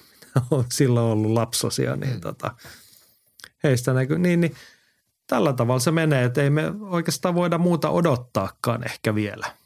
Että onhan tässä niin kuin ollut jo viimeisen kymmenen vuoden aikana on nuoria ottelijoita tullut, joilla on jotain kamppailutasta tai ovat harjoitelleet, mutta et se, että se muuttuu niin kuin säännönmukaiseksi, että Mm. ne alkaa tulla läpi ja muuttuu, muuttavat sitä lajin kuvaa ja nostavat rimaa, niin siihen ehkä menee aikansa. Että Max Holloway, että nämä on ollut poikkeuksia sitten kuitenkin. Ehkä se niin kuin sen takia nousseet esiin, että myös niin kuin, paitsi että Max Holloway nyt on noussut esiin myös taidoillaan, mutta että ovat nousseet myös niin kuin tapauksina tai yksilöinä esiin sen takia, että se on ollut poikkeuksellista. Ja ne on tosiaan niin kuin vähemmi, selkeä vähemmistö. Kyllä, kyllä. Joo, hyvä pointti Andiltä. Öö, Masa huomattaa tämmöiset Gates Warriorsissa mainostettiin jotain MMA Fight Academy-settiä, johon voi pistää hakemuksia sisään. Kai tästäkin voisi mainita, jos se vaikka olisi hakemisen arvoinen. Joo, Gates Warriors, mikä siinä oli yhteistyötahona? Ei- Jotenkin ei soittanut kello, mutta oliko se joku tämmöinen media tai joku semmoinen? Oli, Taho. mutta mä unohdin sen nimen, mutta siis senhän voi kuka tahansa tarkistaa menemällä katsoa Graham Boylanin jotain päivitystä Instasta. Joo, ja siis sillä näkyy. oli ihan nettisivu. Se ollaan MMA Fighter Academy. Sillä kun hakee, niin luulisin, että löytyy. Mutta tiivistettynä homman nimi on se, että heillä on tryoutit. Niitä oli Brasiliassa ja Jenkeissä ja Ei ollut Brasiliassa, vaan oli Balilla, Lontoossa ja Jenkeissä, San Diegossa. no niin olikin. Tälleen, mutta Lontoossa kuitenkin, se on ihan menomatkan päässä. On tryoutit ja kerätään jonkinlainen tiimi tai joukkio kehittyviä, aloittavia ammattilaisottelijoita sitten heille taataan 12 viikon reenikausi ja reenaa yhdessä jossain paikassa, josta maksetaan palkka sieltä 12 tai korvaus 12 viikon ajalta ja taataan ottelumahdollisuus. Veikkaisin, että se liittyy Gates Warriorsiin jotenkin, missä ottelit. Ja sitten siinä oli jotain niin kuin sen tiimin kautta jotain niin kuin voittopottia, kerät jotain tämmöistä ansaintamahdollisuutta. Joo, ihan Kuulosti ta- ihan mielenkiintoiselta. No ehdottomasti, siis todella mielenkiintoinen ja, ja tota, siinä oli hyvin löyhät noin niin kuin hakuperusteet tyyliin, että ei tarvinnut olla kuin muutamia matseja ja sitten siitä, että niin kuin tämmöiset perusteet saa olla rikostuomioita Jenkeistä, kun jos Jenkeissä treenataan. Se oli käsittääkseni muuten San Diegossa se treenikämppi sitten. Mm. Niin, että voi sinne sitten mennä. Mut, mut, mutta tota, kyllä mun mielestä niin luulisin, että Suomesta löytyy halukkaita kokeilijoita. Ja Lontoohon ei ole mikään hirveä pitkä matka lähteä viikonlopuksi jollekin tämmöiselle koekuvaukselle ja, ja tryoutille. Niin. Eikä älyttömän kallistakaan. No ei Jos todella. vähän haluaa panostaa uransa, niin suosittelemme lämpimästi. Joo. Saatamme jopa sponssata. Joo, Oliko se niin? joo. No kyllä mun mielestä, niin jos joku ei, on, on niin paska tilanne, niin kyllä mä voin osallistua vittu vaikka lentolippuihin, ettei se nyt siitä jääkkiä Toi on jotenkin, kun liian moni asia jää aina tekemättä aina jonkun surkein tekosyyn takia, niin, niin mun mielestä se, että jos joku ei saa lentolippua Lontooseen, niin luulisin, että siihen löytyy sitten jostain lähipiiristä rahat. Kyllä. Ja jos ei muuta, niin sitten me ylilyöntiperhe olemme se lähipiiri. Pistää homma hoitumaan. Hei, olkaa Mut- rohkeita, menkää. Ja hei, jos vielä sanotaan li- tähän samaan, siis Tuffin karsinoissahan ei se rima ei ole yhtään sen korkeammalla nykyään. Siis ne kriteerit on melko väliät. Toki Niin sinne on. on. vaikeampi mennä ja hiukan kalliimpaa lähteä jenkkeihin niin karsintoihin, mutta tota, älkää jättäkö asioita tekemättä, jos tuntuu, että haluaisi tällaista korttia katsoa. Ja siis tämähän oli myös naisille, että tämähän ei ollut ainoastaan miehille, että myös naiset sai hakea. Eli siellä on vissiin vähän niin kuin väljyyttä myös heidän päässään, että he ei ihan tarkalleen vielä tiedä, että niin kuin ket, kuinka monta mitä painoluokkaa miehiä ja naisia, mitä ikinä. Et, et, et, kyllä ehdottomasti kannattaa, kannattaa hakea. Ja siis se oli ihan kunniallinen tavoite. Mä vielä sanon sen, että ettei jää epäselväksi, että se, jos sinne pääsee mukaan, niin 12 viikkoa tuolla tota, maksetaan kaikki valmennukset, majoitukset, ruoat ja sitten oliko se paljon, ne sai 300, oliko se per viikko vielä niin kuin käyttörahaa. Mm. Et, et siis se on oikeasti ihan niin kuin jo semmoinen mukavaa, että kyllä mul, mul, mäkin voisin lähteä. Harmi, no ehkä mä, ehkä mä haen. Sä oot kuitenkin vasta aloitteleva vapaattelee, sulle ei rekordissa ole kauhean monta merkintää, niin voisit Niin. hakea ihan. Niin, ehkä mä haen. Siihen meni ne Jaako sponssiraat, hän lähteekin itse. Mä sponsoroin itseni. Joo. San Meikä Diego on ihan kiva paikka. Sinne. Mä sanoisin ihan sille arvauksena niin kuin sivuosuma saattaa, että vaikka ei toi nyt natsaisi, mutta meet Lontooseen tryoutille, vaikka se natsaisi, niin siellä on luultavasti esimerkiksi matchmaker Ian Dean paikalla. Asiantuntija arvioimassa. Mä Niin veikkaan voi olla, kans. että Niin kuin hoidat siellä hommasta tyylikkäästi, niin saattaa olla mahdollisuuksia muuten sitten. Mm. Että kyllä varmaan, kun tämä tehdään niin kuin puoliksi skateboardsin nimissä, niin heillä on niin kuin sillä tavalla se oma lehmä ojan pohjalla, että kyllä heidän kannattaa katsoa euroiltoihinkin sieltä ottelijoita, vaikka ne mahtuisi siihen ryhmään. Niin. Totta kai. Ja, ja siis yksi asia, mikä, mikä mulle tuli vain tästä mieleen, että, että, että kyllä vapaaottelussa on jotain semmoista, mikä myy ja se kiinnostaa, että kun tällaisia tehdään. Että et, et, kyllä jos jollain nyt olisi vaan vähän osaamista ja jaksamista ja intoa, niin kyllä me voitaisiin Suomessakin jotain virittää, jotain reality shittiä. Ei se ole mahdotonta. Ja tietenkin joku voisi sanoa, että miksi et tee itse. Ehkä pitäisi, mutta mut silleen niin kuin, että et vapaattelu kyllä vetää, vapaattelu markkina vetää. Ei muuten tollaisia projekteja tehdä. Ja siinä puhuttiin jostain puolen miljoonan taalan potista, mitä sitten jaetaan. Et, et siellä on vielä rahaakin takana. Et kyllähän tuon tuotantokulutkin on jonkinlaista ja kyllä tuolla on tarkoitus tehdä myös bisnestä. Et, et, et maailmalla vapaattelu kerää jollain lailla sitten kuitenkin pääomaa myös ympärilleen. Joo, menkää, tehkää ja vallottakaa maailma. Mutta kotimaahan liittyen Tammisen Timo pohtii tällaista, että miksi Vapari, Taikku ja Potkisliitto ei järjestä yhdessä isoja SM-kisoja esim. jossain messukeskuksessa, jolloin saataisiin saman katon alle todennäköisesti paljon kamppailuurheilua seuraavaa väkeä. Tässähän olisi ottelijoillakin mahdollisuus pikku säätöön, jos omaan lajiin tai sarjaan ei ole tulossa ottelijoita, niin voisi vaihtaa vaikka lajia kisojen ajaksi. Tietenkin tämä vaatii vähän sääntöjen muuttamista, että saat vaihtaa lajia punnituksen jälkeen.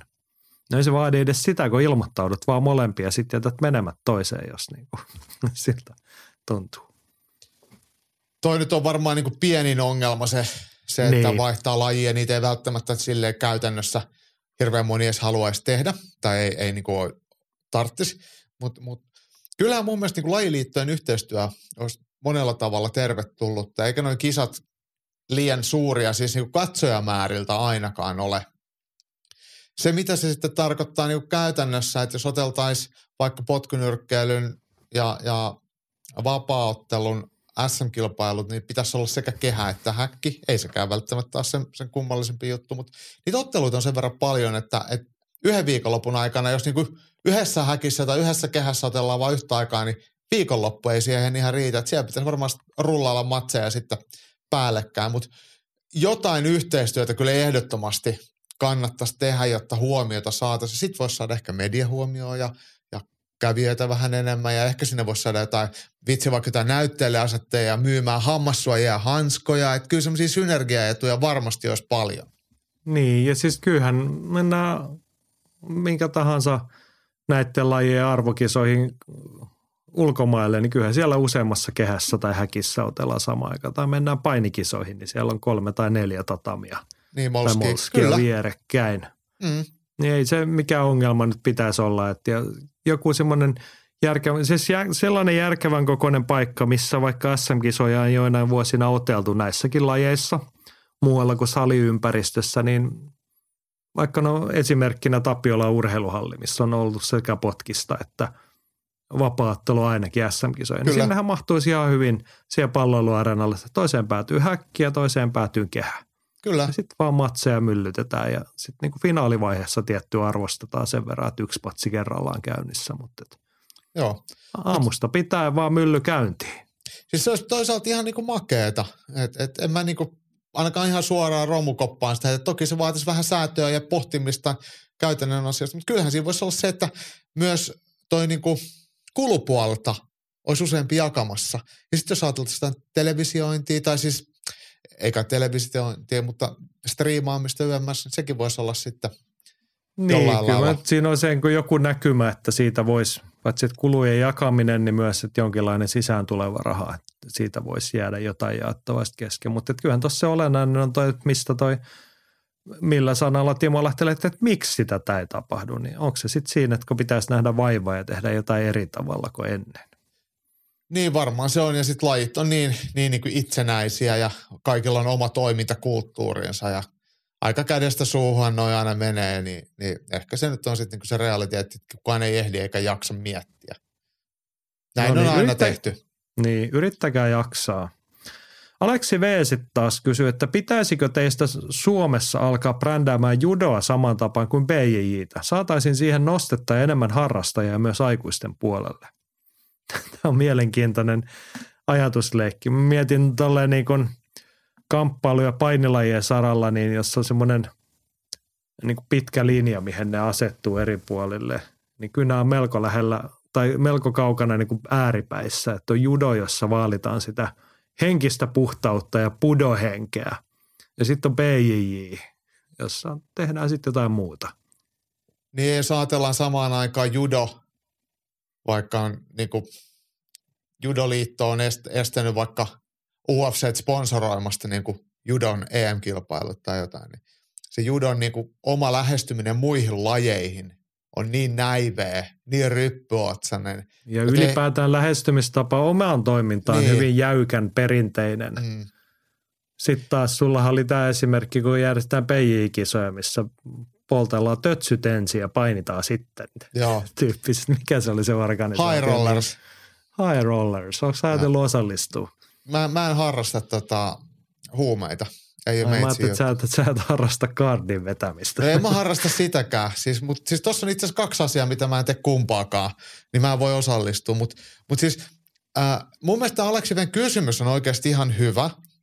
Ja, ja ehkä niin kuin BJ on, niin kuin sä sanoit, ne on BJ ja judo on niin kaukana toisistaan, vaikka niillä on todella yhteinen hista. BJ on kuitenkin lähellä judoa tai judosta ja jujutsusta, japanilaista jujutsusta historiansa repinyt ja kehittynyt. Mutta mut judossa kumarrellaan ja pokkaillaan ja ollaan niin jäykkiä kuin vaan missään voi olla. Eihän se ole nykyaikaa. Ketään ei kiinnosta sellainen. Et, et, Niin sitten mä mietin, se brändääminen pitäisi mennä ihan sinne lajin ytimeen, mikä saattaa olla todella vaikea, kun ymmärtääkseni Japanilla ja japanilaisella lajikulttuurilla on vahva asema siinä lajissa. Niin Japanissahan ensimmäinen juttu ei ole se, että ruvetaanpa tinkimään perinteistä.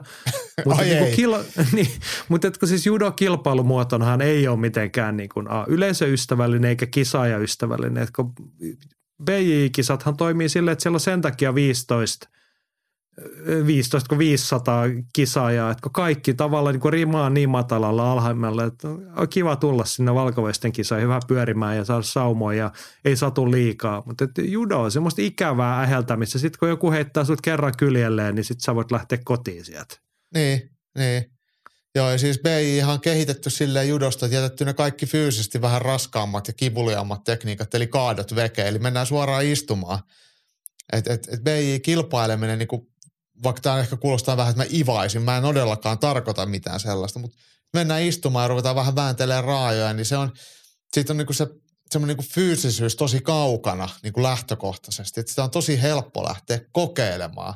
Niin judo on kuitenkin sellaista, että aina sattuu ja vääntyy polvet ja solisluut paskana, kun sä oot naamalla ja tatamissa. Ja niin sen se, lisäksi se niinku rimaa siltä, että se judo on ihan hemmetin vaikeeta kilpatasolla, mm. ymmärtääkseni.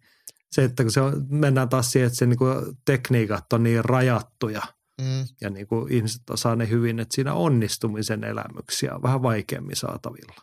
Mutta kyllä mun mielestä judon, äh, siis Martti Puumalainen, jota mä seuraan Twitteristä, en mä edes tiedä, että seuraaks mä sitä, mutta kun Puumalaisen äh, postauksia tulee jatkuvasti mun feediin, niin hän kyllä on tehnyt itse erittäin hyvää työtä. Et siellä on koko ajan jostain treeneistä Japanista jotain videoita ja, ja kuvia ja kaikenlaista siistiä, niin se on niinku hyvää työtä. Et ehkä, en, en mä tiedä, että voiko judoa mitenkään lähteä pehmentämään tai mitään. Et ehkä se pitääkin olla sitten tuommoista kovaa, että et, et se on sitten vähän kuin vapaaottelu. Että se ei sovi kaikille, mutta sitä voi kuitenkin seurata. Et ehkä se Kyllä, kyllä. seurattavuus pitäisi saada niinku lähemmäs meitä katsojia. Niin. Et, et en Ehkä mä, niistä en mä perinteistä pitäisi YouTubessa mitään tuollaista äh, judoa. Niin. Mistä sen verran näkee? ehkä voita, en, en minä tiedä, varmaan jostain Judoliiton striimistä jossain, mutta tota, niin, ehkä sen verran voisi 2000-lukua kohti astua, että sitä lajia itsessään koetettaisiin tehdä pikkasen yleisöystävällisemmäksi, niin se voisi ehkä toimia. Mutta että ollaan niin kaukana, että ehkä BI ei ole ehkä väärä vertailukohta. Mutta olisihan se virkistävä, jos judonkin ilmestyisi joku tämmöinen mahtisuku, joka alkaisi niin pisteksenä pyörittää jotain rinnakkaista liittoa ja Mm. MM-kilpailuja ja muuta. Että vähän, ja vähän rennommalla hengellä siinä. Että. Joo, ja sitten Las Vegasissa olisi tämä high, high Rollers judo, missä ne vetää kunnon tun, tujut sätkästä ja sitten ne rupeaa kaataa toisiaan. No joo. Jäämme odottamaan tätä, mutta et siis, joo, ehkä ei ihan PJ-linjalla, mutta et voisi se olla semmoinen ihan terveellinen kehityskulku judon elinkelpoisuuden ja kehittymisen kannalta. Että Ja mulla ei, ole, ky- nykymaailman suuntaan. ja niin, ja mulla ei ole mitään niin judoa vastaan. Mä jollain tavalla jopa dikkaan judosta kyllä, että, että ei ole mitään. No siis ju- judo urheilulajina sitä on niin hel- helppo arvostaa kaikessa vaikeudessa. Sitten on, sit on eri asia nämä kansainvälinen judoliitto ja nämä, minkä touhut on todella tunkkasti ja Joo. muuta, niin niitä ei jaksa kukaan. Et ehkä se sieltä päästä, mutta et emme, emme pidätä hengitystä sitä odotellessa. Joo, Jarno Arajärvi kertoi, että viime jaksossa oli puhetta parhaasta kehän-tulopiisistä. Jos vähän laaje- laajentaa koko kehän tulo spektaakkeliin, niin on vain yksi vaihtoehto. Fedor Emelianko, Emelianenko Prideissa. Mä hmm. mietin, että onko se aina vaihtoehto, että miten toi Crow Cup Prideissa, että jos me mennään niinku siihen, että oli niinku oikeasti spektaakkeli. Ai kun Wild Boys alkaa soimaan. Niin, Crow Cupilla on kuitenkin niinku parempi biisi siinä sisääntulossa mm. ja sit niinku, silloin äijä ja pokka vetää Duran Durania kajareihin. Niin tota. No Kyllä onko mä meillä vaan va- yksi vaiht- vaihtoehto? Tota, no, onhan se kuitenkin Fedor on, on silti isompi tähti, mitä Krokop. Et siinä, siinä mielessä tämä Jarno... Mutta sen ei saisi nyt niinku vaikuttaa No tässä. ei, mutta kyllä on se, isompi. on se osa sitä auraa kuitenkin. Se, hänen eleettömyytensä, ilmeettömyytensä niin on, on ollut omanlaisen. Mutta kyllä mä siitä Krokopistakin kuitenkin dikkaan. Joo. Tota, tuohon keskusteluun, että Mika Moukari Sinkkonen oli pistänyt sit oman videokontribuutionsa tuohon kommentiksi. Se oli, oliko se vuodelta 2008 Affliction, jos muistat tämän surullisen kuuluisen yrityksen. Siinäkin muuten Fedor esiintyy, hän on siellä, mutta et, hän teki silleen, että siellä oli me, äh, laulu- ja soitin yhtiön Megadeth, veti ja soitti Symphony of Destruction, ja sitten kun tuli kitara soolon paikka, niin sieltä ne ottelijat käveli sieltä catwalkia pit- pitkin siihen esittelyyn, ja, se- sekin oli aika hieno kyllä. No onhan se ihan sikahieno. Ja jollain lailla mä dikkaan tollasesta, että tai siis se Affliction hän rikko mun mielestä niin normeja silloin ja rahatkin katosi sitten johonkin taivaan tuuliin. Mutta just, että uskallettiin vähän hakea jotain tollasta. Ja mun mielestä oli ihan makea tapahtuma. Kyllä, kyllä. Muistatko, kuka on ollut taustalla niiden rahojen kanssa sohlaamassa siellä Afflictionissa? No en muista, mutta sitten mut, nyt mulle tuli mieleen, Sellainen että kohtuullisen tunnettu henkilö. Mutta mut siis jossain, eikö toikin ollut oliko toi se Black Zilliansin se edes mennyt, eikö sekin ollut siinä jotenkin mukana? Niin mä siitä, mutta se on ihan toisarvoista. Donald Trumphan oli siellä Flexionin taustalla Okei, okay. Säätämässä joskus, mutta ilman, ehkä se meni just sen takia vähän sitten perseelleen. niin pakko olla. Joo, mutta kyllä mä siis näistä vaihtoehdoista, kyllä mä tuohon moukariehdotukseen sytyn eniten. Mm. Vaikka en ole edes suuri Megadeth-fani, mutta et siinä oli jotain sellaista omaa otetta kyllä sitten. Mutta kyllä toi niinku Pride niinku skenenä ja niinku lähestymistapana, että oikeasti tehtiin niitä, niin Ja hei, se niinku vähän eri juttu kuin toi niinku UFCn omanlainen elettymys tai niinku liukuhihna meininki. Prideillahan, kun puhuttiin noista kehäkuluttajista tuossa aikaisemmin, niin Pridein Lene Hart, joka sillä omalla erikoisella semmoisella kimeällä kirkkumisella tai särisevällä äänellään ottelijoita esitteli, kun puhuttiin huutamisesta. Niin se on semmoinen huutaminen, mitä mä voin sitten sietää. Että se on semmoista niin tosi liioteltua, jopa teatraalista, vähän semmoista. Poikkeus vahvistaa sään. Niin, niin, et, niin kun, sit, siinä on sitä showta ympärillä ihan eri lailla. Että tulee musiikkia Joo. ja efektejä, niin se, se jotenkin täydentää sitä, mutta se ei ole vaan se huutaminen se juttu. Onhan tässäkin sitten, kun tuossa on UFC mainittiin, niin heillä sitten taas, kun se on yleensä standardoitua niin kuin siihen tylsyyden suuntaan, niin sitten kun joskus on tehty poikkeuksia, niin onhan ne aika komeita, jos muistat useasti kehumamme Conor McGregor jossain Las Vegasin matsissa, eikö se ollut, kun vedettiin areena pimeäksi, sitten vähän vihreä sävy ja Sinead O'Connor laulamassa jotain irlantilaista hoilotusta siinä, niin onhan siinäkin semmoinen aika historiallinen hetki. Niin On, on, tavallaan samalla lailla vaikuttavaa. Jep. Joo. Joo, Mutta kyllä noit Mut mun ei mielestä noihin saisi ehkä panostaa niinku- enemmän. kyllä, kyllä. Et varsinkin niin UFC ehkä voisivat rohkeammin niin edes noihin isoihin matseihin. Että kun nyt, nyt alkaa noita showmiehekin, niin Adessanellahan on jotain vähän yritystä ollut, jotain tanssimeininkiä ja muuta, mutta sitten kun sä tuut sieltä samasta niin kuin rahtiluukusta sisään, mistä kaikki muut, että jos siellä olisi jääkiekkopeli, niin se jääkone tulisi siitä samasta luukusta ja sieltä yleisön keskeltä. Niin.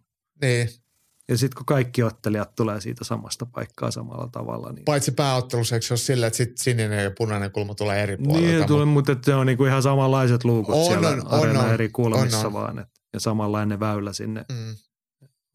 niin kuin sen permantoyleisön keskelle rakennettu, ne kapeat kujat sinne. Et siinä on niinku puolensa ja puolensa. Semmoinen catwalk on silleen, että se on kuvauksellinen ja arvokkaan oloinen ihan eri lailla. Sitten kun sä tuut sieltä yleisön seasta, kun yleisö pääsee lähemmäs sua, niin sehän kuvaa semmoista, luo semmoista omaa tunnelmaansa sekin. Ja se jopa välillä välittyy hyvin kamerasta. Kyllä, kyllä. Ei se, niin kuin, kuten sanottu, mulle mitään sitä vastaa. Mä, niin kuin mulle kelpaa toi sen tapa, mutta ehkä siinä he voisivat hyödyntää sitä varianssia siinä, että joskus kun räväyttäisi vähän isommin, Mm. edes Mu- ne yksittäiset matsit, niin se voisi olla aika tehokasta. Mä oon ihan täysin samaa mieltä. Mutta se tietty sotii sitä UFC-brändiä vastaan, että, kun, että suurin tähti on aina se kaljupää, eikä ne muut tyypit Niin, siellä. Niin, Niin. Joo, mennään eteenpäin. Se on musakorneri aika. No niin. Viikolla sanottiin, että tehkää vaan niitä listoja, niin Mattihan tietenkin totteli. Ja tässä on nyt Hirvosen top 5 kotimaisten vapaattelijoiden sisääntulot biiseineen. Suomalaiselta ottelijoilta löytyy karisma, joka huokuu tepastellessa häkkiin. Löytyy myös lähes ikonisia sisääntulobiisejä. Tässä listassa pistän kuitenkin järjestykseen sisääntulot, jotka on itselle jääneet mieleen tunnelman ja biisien osalta. Ja Matti jotain tuossa selittää, että objektiivisuutta ei tarvitse odottaa, mutta tota, senhän me tiedämme, top 5 lista on aina oikeassa. Kuka tahansa sen tekee. Sitten siitä voi olla eri mieltä, se on eri asia, onko siitä hyötyä vai ei, mutta tämä on nyt Masan top 5 kotimaisten vapaattelijoiden sisääntulo biiseineen. Sijalla 5. Jussi Pirttikangas, King of Kings Mega Series 5. marraskuuta tältä vuodelta ja biisinä Irvin Goodwanin Henkipatto. Eikö toi ole tota, Jussi käyttää tota niin kuin ottelijalempi tai lisänimenä Henkipatto. Joo, ja hänellä on paidassakin semmoinen Irvin henkinen kuva. Mutta itse Niin. asiassa Jussi Pirttikangas on myös käyttänyt Krokopi Wild Boysia. Kyllä, se sopii hänen, mutta nyt ei henkipatto ja perustelut Masalta. Tästä on niin kovin vähän aikaa, että tavallaankaan liian aikaista sanoa tämän jääneen mieleen, mutta Jussin sisääntulo oli hieno. Ottelijalle miehestä huokuu tietyn sorttinen karuus, johon henkipatto biisinä sopii kuin nyrkki silmään. Lisäksi tapahtuma oli suurehkaa yleisö oli enempi kuin Tepsin pelissä, joka tietenkin loi tunnelmaa.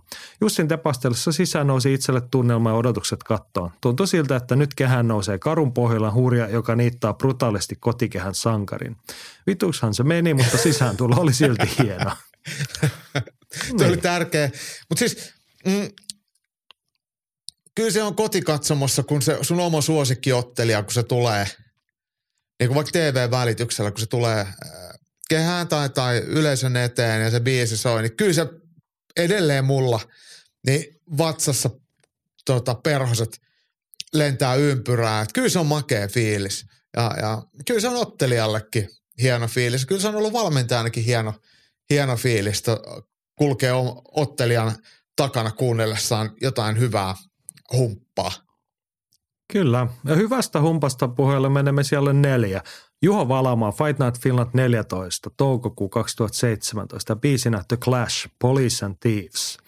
Tämä Te- ilta oli toki itsellä aika tunteellinen. Kamppailuni Jami Kuparisen kanssa oli tullut päätökseen ja vaimoni oli miltein täydet erät nyrkkeilyt nyrkkeilijän kanssa ennen kuin vei mattoon ja viimeisteli. Illan päätteeksi oli kuitenkin vuorossa Valamaan Juho, kotikehän sankari, jota en ollut itse ollut hetkeä nähnyt ottelemassa. Kun Police and Thieves alkoi soimaan, tuli itselle mieleen kaksi asiaa. Kuinka hyvä biisi on kyseessä ja kuinka kiva on Juha nähdä ottelemassa. Kumpa saisi kokea nuo aatokset taas uudestaan. Oli muuten hyvä se Juhon matsikin, muista edes vastustajaa, mutta muistan ollut kuvaamassa siinä. Niin tota, hienoja hetkiä, hienoja kuvia siitä matsista ja The Clash, the only band that matters. Juha on tätä käyttänyt paljon tätä. Varmaan Kyllä, niin kuin... sanoisin, että about koko ammattilaisuransa ajan ja upea biisi. Joo, hieno kappale. Eikö, Clash, eikö Clashilla ole tyyliin tämä yksi levy? Clashilla ei, viisi vai kuusi levyä. Okei, okay. okei. Okay. Tämähän on toki niin kuin Clashin debyyttialbumilta sieltä vuodelta 77. Ja laina biisi Junior Mervinin. Ai mä en tiennyt, että tämä on, on, on, on tota Tämä on niin kuin reggae-klassikko. Aivan, niin tietenkin. Hän oli ensimmäisiä punk- jotka sitä skaata ja punkkia toivat siihen no, hommaan. Pitääkin kuun, tota, tonkin toi orkkis. Mä joo, kyllä, kyllä Clashin suurimmat biisit on sitten vasta muutamaa vuotta myöhemmin London Calling-levyltä ja sieltä okay. eteenpäin. Joo, siellä kolme. Hienoja miehiä löytyy täältäkin. Jerry Quanström, ZST Prestige, syyskuu 2006 ja biisi on kontra Jerry Cotton tietenkin. Tämä Jerryn klassisin sisääntulo. ZST, miten toi muuten pitäisi lausua toi? Chest Prestige on yksi kunnianhimoisimmista ja ehdottomasti parhaista vapauttelutapahtumista, mitä Suomessa on järjestetty. Ja Jerryn ja Masayuki Okuden oli varmaan se mielenpainuin ottelu tuossa illassa. Lähdetään siitä, että chest-säännöt on aika erikoiset. Matossa ei saanut päähän lyödä ja suljettu kardi oli kielletty. Lisäksi hanskoja ei ollut pakko pitää, kunhan pidättäytyy nyrkillä lyömästä. Tämä tuli selväksi viimeistään siinä kohtaa, kun japanialainen erikoisukko Okude antoi hanskansa tuomarille. Herran sisääntulon jälkeen tuntui yleisössä vellovan hämmennys. Tämä kuitenkin unohtui pian ja halli räjähti. Jerry Kottan alkoi soimaan ja näyttävän sisääntuloa käyttävän päähän ilmestyi pieni mies, mutta suuri ego. Jerryllä ei mitään sen suurempaa rekvisiittaa ollut, mutta showmies ottaa yleensä ilman kikkailua ja täytyy muistaa, että tällöin elettiin Prime Jerryn aikaa. Se on just hei 2006, niin Jerry on varmaan ollut about niin kuin tappiota. Nythän se rekordi on aivan toisenlainen nykyään, kun puhutaan 15 vuotta myöhemmin, mutta Silloin Jerro oli niitä tulevaisuuden nimiä. Joo, tämä oli oikeastaan sitten niinku semmoista isoa buumia muutenkin suomalaisen ammattilaisvapaattelun aikana. Et silloin järjestettiin just nä, tätä japanilainenkin organisaatio oli vierailemassa Pohjolassa ja oli kaikenlaista. Ja kyllä mä sen muistan. En ollut kyllä katsomassa, mutta noilla oli semmoinen, että jos ei tyyli lopetus tullut, niin sitten se oli tasuri. Et siellä aika moni sitten kirjoitti itselleen tasureita tuosta tapahtumassa. Joo. Mutta on toi niin siis ihan biisinä Jerry Kotta. On, on. Se sopii juuri tälle herralle, mutta muutenkin kun nimen puolesta aivan täydellisesti. Jerrihän no, si- muuten kirjoitti itsensä isäksi tässä taannoin, niin eikö me voidaan varmaan lähettää sinne perheelle myös onnittelut ylilyöntiperheeltä. Kyllä, lämpimät onnittelut ja onnea, onnea tälle uudelle taipaleelle. Se on ollaan Jerron kanssa puhuttu niistä kokemuksista ja niiden hakemista, niin tämä on nyt vielä niin kuin astetta hienompi kokemus sitten, kun lähtee Puolaan ottamaan nyrkkiä suuhun. Mutta mä veikkaan, että Jerry on myös äh, isähahmona varmaan aika ennakkoluuloton, mitä hän on myös ottelijana. Aivan varmasti, mutta toisaalta sitten Jerryssä on kyllä semmoista perinteisen miehen vikaa sen verran, mitä herraa tuntee. Että saa nähdä. Mielenkiinnolla odotamme. Mutta tota, mä- mun piti sanoa sivuosamana, kiinnostaisi joskus kuulla tietää tämä tarina, että miten tämmöinen chest päätyi Suomeen. Joku voisi sen selvittää ja kertoa. Olen Mä- tietty mit- itsekin voinut ky- kysyä sitä ja ties keneltä tässä vuosien varrella, mutta että niin kuin nyt taas palautui mieleen, niin että tällainenkin joskus oli. O, muistanko väärin, että Tuomas Murdok olisi kanssa otellut tuolla ja olisiko se voinut jotenkin olla silleen, että Murdokilla olisi ollut näppinsä pelissä. Tai sitten mä vaan muistan ihan väärin, Mut, mutta tota, jotain, jotain tämän suuntaista saa. No mutta joku, joku varmasti tietää, että ei ole niin muinaista esihistoriaa. Ja tuohon aikaan tietty oli tiiviimpiä kontakteja Japanian suuntaan muutenkin. Shotoa täällä oteltiin ja Shoto-iltoja oli myös. Että en tiedä liittyykö niihin jotenkin, mutta et, ja suomalaisia kävi siellä ottelemassa myös. Niin tota. Mm. Mutta kertokaa, jos muistatte ja tiedätte. Mennään sitten Masan-listan siellä kaksi. Minna Krusander, Fight Night Finland 15, marraskuu 2017. Ja biisinä Death Theme, Fucking Bitches in the Hood. Paheksun tämmöistä sanan käyttöä. joo siis Masa perustelee fucking on kuitenkin- ok, mutta bitches on väärin. Joo. Joo. Joo. Masa perustelee, että tietenkin kaikki vaimoni sisääntulot jää mieleen, koska yleensä ne on ne hetket, kun minäkin taas uskon kaikkeen hyvään ja kauniiseen noustessani hermorauniosta, valuakseni hetken päästä takas niihin. Mutta tämä on ehkä jäänyt silti näistä parhaiten mieleen. Minnan tepastellessa Karkkilan liikuntahallin pystytettyyn häkkiin huokui jotenkin se, mitä biisissä sanottiinkin, I'm the kind of person that you don't wanna fuck with. Ja paikkaansa se piti. Minna ei matsissa lyönyt kertaakaan, vaan kuristi ukrainalaisella Elena Belajalta älynämpäriin ja hyvinkin nopeasti. Biisi ei muuten kauan enää tämän jälkeen ollut Minnan sisääntulo biisinä. Ulkomaille lähtiessä oli biisi, biisi vaihtui vähän vähempi roisiin. Tosin kerran sen vielä piti soida, kun oli aika kohdata Jinju Frey toisen kerran, mutta Eetterin biisi ei sitten päässytkään, sillä eräs vaikutusvaltainen kaljupää totesi, että tuollainen biisi ei hänen omistamallaan suoratoistopalvelulla soi. Tästä ollaan ennenkin puhuttu, että Dana White ja, tai joku hänen alaisistaan ihan oikeasti kontrolloi joka otteluviikko. Se suof se ottelijoiden sisääntulobiisit. Ja muistaakseni Makvanilla esimerkiksi joskus pistettiin joku biisi hyllylle. Ja siihen liittyy joku tämmöinen, oli joku saksalainen kurditaustainen gangsterräppäri, joka on niin kuin ihan oikea gangsteri, että oli niin kuin jossain asioissa ollut vähän kyseenalaisessa vallassa esillä, niin sillasta ei sitten hyväksytty. No eipä tietenkään. Joo, mutta toi on aika räväkkä biisi kyllä, mikä Minnalla tuolla oli käytössä, vaikka paheksummekin tällaista kielenkäyttöä. Joo, kamalaa. Kyllä mä olin paikan päällä, Joo. mutta en muista kyllä biisiä. Joo, mä muistan, koska toi kuitenkin soi useamman kerran, että tämä oli nyt vain niin esittäinen esimerkki. Joo. Mutta on. Siellä on yksi Tina Lähdemäki, nykyinen Hanninen, UFC, 16. heinäkuuta 2014, biisinä Jujun hullu. Tinan UFC-diili oli hitommoinen yllätys. Alla oli peruntunut MM-kisamatka eikä uran näkymistä ollut mitään selkeää viitettä. Ainoa vihje oli kryptinen blogiteksti, mistä Tina kiitti tukijoita ja kertoi näyttävänsä epäilijöille. Seuraava uutinen oli, että Tinasta tulee ensimmäinen UFCn korsisarjan ottelija. Muistan, kun aamuyöllä noustiin vaimon kanssa katsomaan Tinan matsia. Tina tuli matsiin selkeänä altavastaajana, mutta kun sisääntulo alkoi, oli selvää, että Tina vähät välitti asetelmastaan Claudia Kadelhaa vastaan. Biisin sanoma tuki Tinan auraa ja Tinan aura tuki biisin sanomaa. Tuntui, että laulun sanat muuttuivat todeksi juuri sillä hetkellä. Se oli maaginen sisääntulo ja myönnänkin lähes itkeneeni liikutuksesta sitä katsoessani. Vähänkö me tiesimme, että kyseessä oli Tinan uran joutsen laulu, mutta kuinka hieno laulu se olikaan. Olipas kauniisti sanottu Joo. tämä viimeinen. Joo. En muista, tota, tai siis tiedän biisin, en muista, mutta en muista tuota yhteyttä niin tarkkaan. Muuta kuin, olen, muuta kuin sen, että olen itsekin keskellä yötä kukkunut tota katsomassa. Että oli se ikimuistainen matsi ja hetki kaikin puolin. Itsekään en, en, en muista yhtään tuota kappaletta, en, en, mutta, mutta tota, toi mitä Masa tuossa lopussa sanoi, että, että, että, että tämä oli Tiinan Joutsen laulu, niin kyllä mulle tulee joka kerta, kun, kun puhutaan Tiina Hannisesta, niin vähän semmoinen kitkerä maku, ei Tinasta, koska hi, todella, todella hieno tyyppi, mutta, mutta et, jos jonkun ura loppui liian aikasi, niin hänen. Joo. Sille ei mittaa sitten kertonut sitä tota UFC-matsia enempää ja ylipäätään alle kymmeneen matsiin taisi jäädä se koko saldo. Loukkaantumisten takia, olkoonkin, että ne loukkaantumiset taidettiin ho- hoitaa hiukan ei-optimaalisesti, sanotaanko näin eri Mm. syistä, mihin emme nyt mene, mutta tota, on se semmoinen harmillinen juttu. Hänellä olisi ollut annettavaa enemmänkin.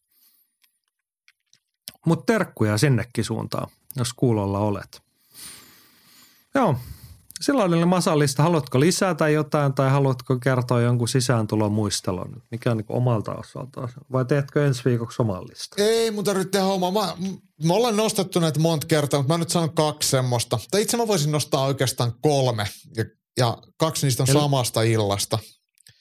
Ja, ja tota, Liverpoolissa UFC oltiin sunkaan katsomassa ja siellä Karl Pedersoli tuli, tuli tota, mitäs se nyt oli? Oliko se Bud Spencer oli hänen isoisänsä, se oli? Joo, niin, niin hänen elokuvan ää, tunnusbiisillä They Call Me Trinity, tämmöinen western-humppa. Ja se oli osuva, hyvä valinta ja hieno kappale. En osannut yhtään odottaa sitä ja se jäi mulle soimaan. Nytkin se on jossain soittolistalla tallessa, koska se oli, oli silleen hieno. Ei ehkä kaikkien muiden mielestä mikään ikimuistoinen, mutta, mutta tota, jotenkin semmoinen tarina kohtasi siinä hyvin. Mutta kyllähän se saman illan, iltaman pääottelun toinen osapuoli Darren Till, joka Steven Thompsonia vastaan siis otteli silloin ja voitti, niin kun hän tuli äh, Sweet Caroline kappaleella sisään, niin oli se, se oli kyllä hieno. Ja yleisö seisoo, yleisö laulaa ja Bruce Bufferin kuulutuksia ei meinaa kuulua, niin se oli aika tyylikäs. Ja toki ykköseksi on pakko laittaa Alexander Gustafssonin esiintyminen Rumble Johnsonia vastaan Tukholmassa. Ja sieltä tuli tämä Gamla la, du du, du Fria, eli Ruotsin kansallislaulu Zlatanin lausumana ja jollain hienolla sovituksella siinä, niin se oli kyllä aika, aika tyylikäs veto. joo. Ei tuo hirveästi. Mä ehkä sanon huomiona, brittiottelijat ovat tässä kyllä kunnostautuneet vaikka UFC-skenessä, niin osanneet hyödyntää sen niin kuin kulttuurinsa ja oman kulttuurinsa tuotokset. Että kyllä mulle niin kuin vielä Darren Till, kun se Sweet Caroline hän on semmoinen niin kuin idiootti varma, vähän kliseinen valinta. Mm. Että sen olisi voinut soittaa kelle vaan siinä Niin, mut se ei- englantilaisella ottelijalla. Mutta sitä Niin ei se ole ollut se- vapauttelussa nähty, niin se on silleen niin kuin vapauttelu Juu, juu. Niin kuin, Niin, tai siis toki on sen jälkeen nyt sitten nähty. No, mutta itsellä niin noista vastaavista jäänyt mieleen, no eka Englannin UFC-kekka itsellä Nottinghamissa Dan Hardy pääottelussa ja tota, noin Cox Barrerin England Belongs to Me, niin se oli kyllä aika lailla paikallaan siinä kohtaa. Räjähti pottiin ja sitten sama Michael Bisping hän käytti isoissa matseissaan Blurrin Song 2, jossa on se woohoo kohta, Joo. niin se toimii kännisten lädien kanssa yllättävän hyvin esimerkiksi aamuyöllä Manchesterissa tai Lontoon O2-areenalla, niin niissä on ollut niin kuin jotenkin vielä isompi, että kun se Sweet Caroline on semmoinen, tiedätkö, kliseinen semmoinen niin kuin näytelmä, jonka kaikki näyttelee läpi, niin noissa on ollut semmoinen hetken hurma sitten taas, vaikka noikin on ollut tietenkin niin kuin pidempään näiden kahden ottelijan sisääntulopiisinä, että kaikki on osannut ehkä odottaa sitä pikkasen, mutta Mutta mun mielestä UFC ei kyllä näitä niinku hyödynnä niin paljon kuin ne vois. Et, ei. et, et he ei halua luoda hahmoja, ei antaa ottelijoille liikaa väriä. Ei, tai he antaa niin kuin joillekin sitä siimaa, mutta siinä on se, että jos antaa sitä siimaa, niin sit sitä pitäisi antaa niillekin, kenelle sitä ei haluta antaa. Niin, Että he haluaa sitä aina välillä painaa jotain bootsin kärjellä niin kuin vähän mutaan, että älä tiedä paikkasi tyyppisesti. niin. Joo, että se, on, No se on joo. kyllä, mua, mua ärsyttää se, koska ne on, ne on, niillä ei ole mitään tekemistä sen häkin sisällä tapahtuvan kanssa, mutta mut se, että se nostattaa tunnelmaa ja nostattaa niitä hahmoja, antaa niille vähän samanlaisissa univormuissa otteleville ottelijoille jonkinlaisen persoonan. Joo, Mm. se on just näin. Ei me tästä olla eri mieltä, mutta me mennään eteenpäin. Meillä on pitkä pitkä jakso alkaa loppusuoraan, mutta vielä on tekniikkakorneriin aikaa ja Pahtopula Samulilla on sinne mielenkiintoinen kysymys. Tämä ei ole niinkään tekniikka asia, mutta fysiologista tekniikkaa. Mitä tapahtuu, kun jalasta menee hermotus? Viikonloppuna Charles Johnson otteli Chumakulovia vastaan ne otti ihan napakoita alapotkuja oikean jalkansa. Jossain ottelun loppupuolella Johnson yhden nasevan potkun jälkeen alkoi vetää tiputanssia ja tömisti jalkaa lattia vasten voimakkaasti. Selostajat selittivät, että yrittää palauttaa hermotusta takaisin jalkaan. Mitä jalassa fyysisesti tapahtuu, kun menee hermotus? Mihin sen vaikutus perustuu ja kuinka siitä palaudutaan? Ja voiko palautumiseen vaikuttaa itse? Joo, toi on, jos ette niinku tiedä, jos ette ole urheillut tai kolhinut itseänne, niin se on helppoa kokeilla, että seisomaan pyydätte jotain lyömään jollain sopivan tylpällä, mutta vähän, vähän kapealla esineellä, kun polvessa on, polvilumpi on oikealla ja vasemmalla puolella semmoiset niin kuin, vähän kolotyyppiset. Niin sinne kun sopivasti kolauttaa, niin, tai sitten tuonne polven sivuun, tänne vähän takapuolelle, niin varmaan riittävän kovaa kun lyö, niin osuu hermoon jossain kohtaa. Niin, tai kopautat kyynärpää seinään tai johonkin kulmaan. Niin kyllähän se... No joo, se on sama, mutta niin. se ehkä enemmän vaan sattuu. Se on muuten jotenkin jännä. Tietenkin kun paino ei ole käden päällä, niin se vaan sattuu ja tuntuu pirun huonolta, mutta kun sä oot sen jalan päällä, niin se lakkaa oikeasti toimimasta – niin, niin. se on, miten sitä niin kuin kuvailisi? Me ollaan monesti näistä maksaosumista puhuttu, että se on vähän niin kuin oikosulku, että kroppa vaan lyö kiinni ja se on se kropan turvamekanismi. Kyllä. Mitä, mutta toi on vähän sama.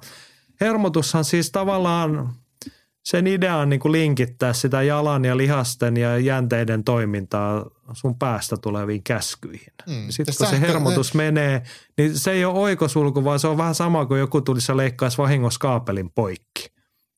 Niin, ei, siis, siis toihan on, no ensinnäkin pahtopulla Samuli, niin, niin antaa aika isot odotukset. Meillä olisi tämmöisiä fysiologista osaamista tällaiseen, tai lääketieteellistä osaamista ei valitettavasti ole. Mut, niin, mutta mut, tämä niin hermotushan siis toimii, siis se on sähkö, sähköllä hermot toimii ja se tosiaan signaali lähtee sitten päästä tai jostain selkäytimestä, miten se nyt ikinä oikeasti meneekään ja – sanat käskyn, että mene jalka tohon suuntaan tai sitten se on joku tämmöinen refleksinomainen liike, mikä kuitenkin tulee sitten jostain sähkönä lihaksille toimikaa.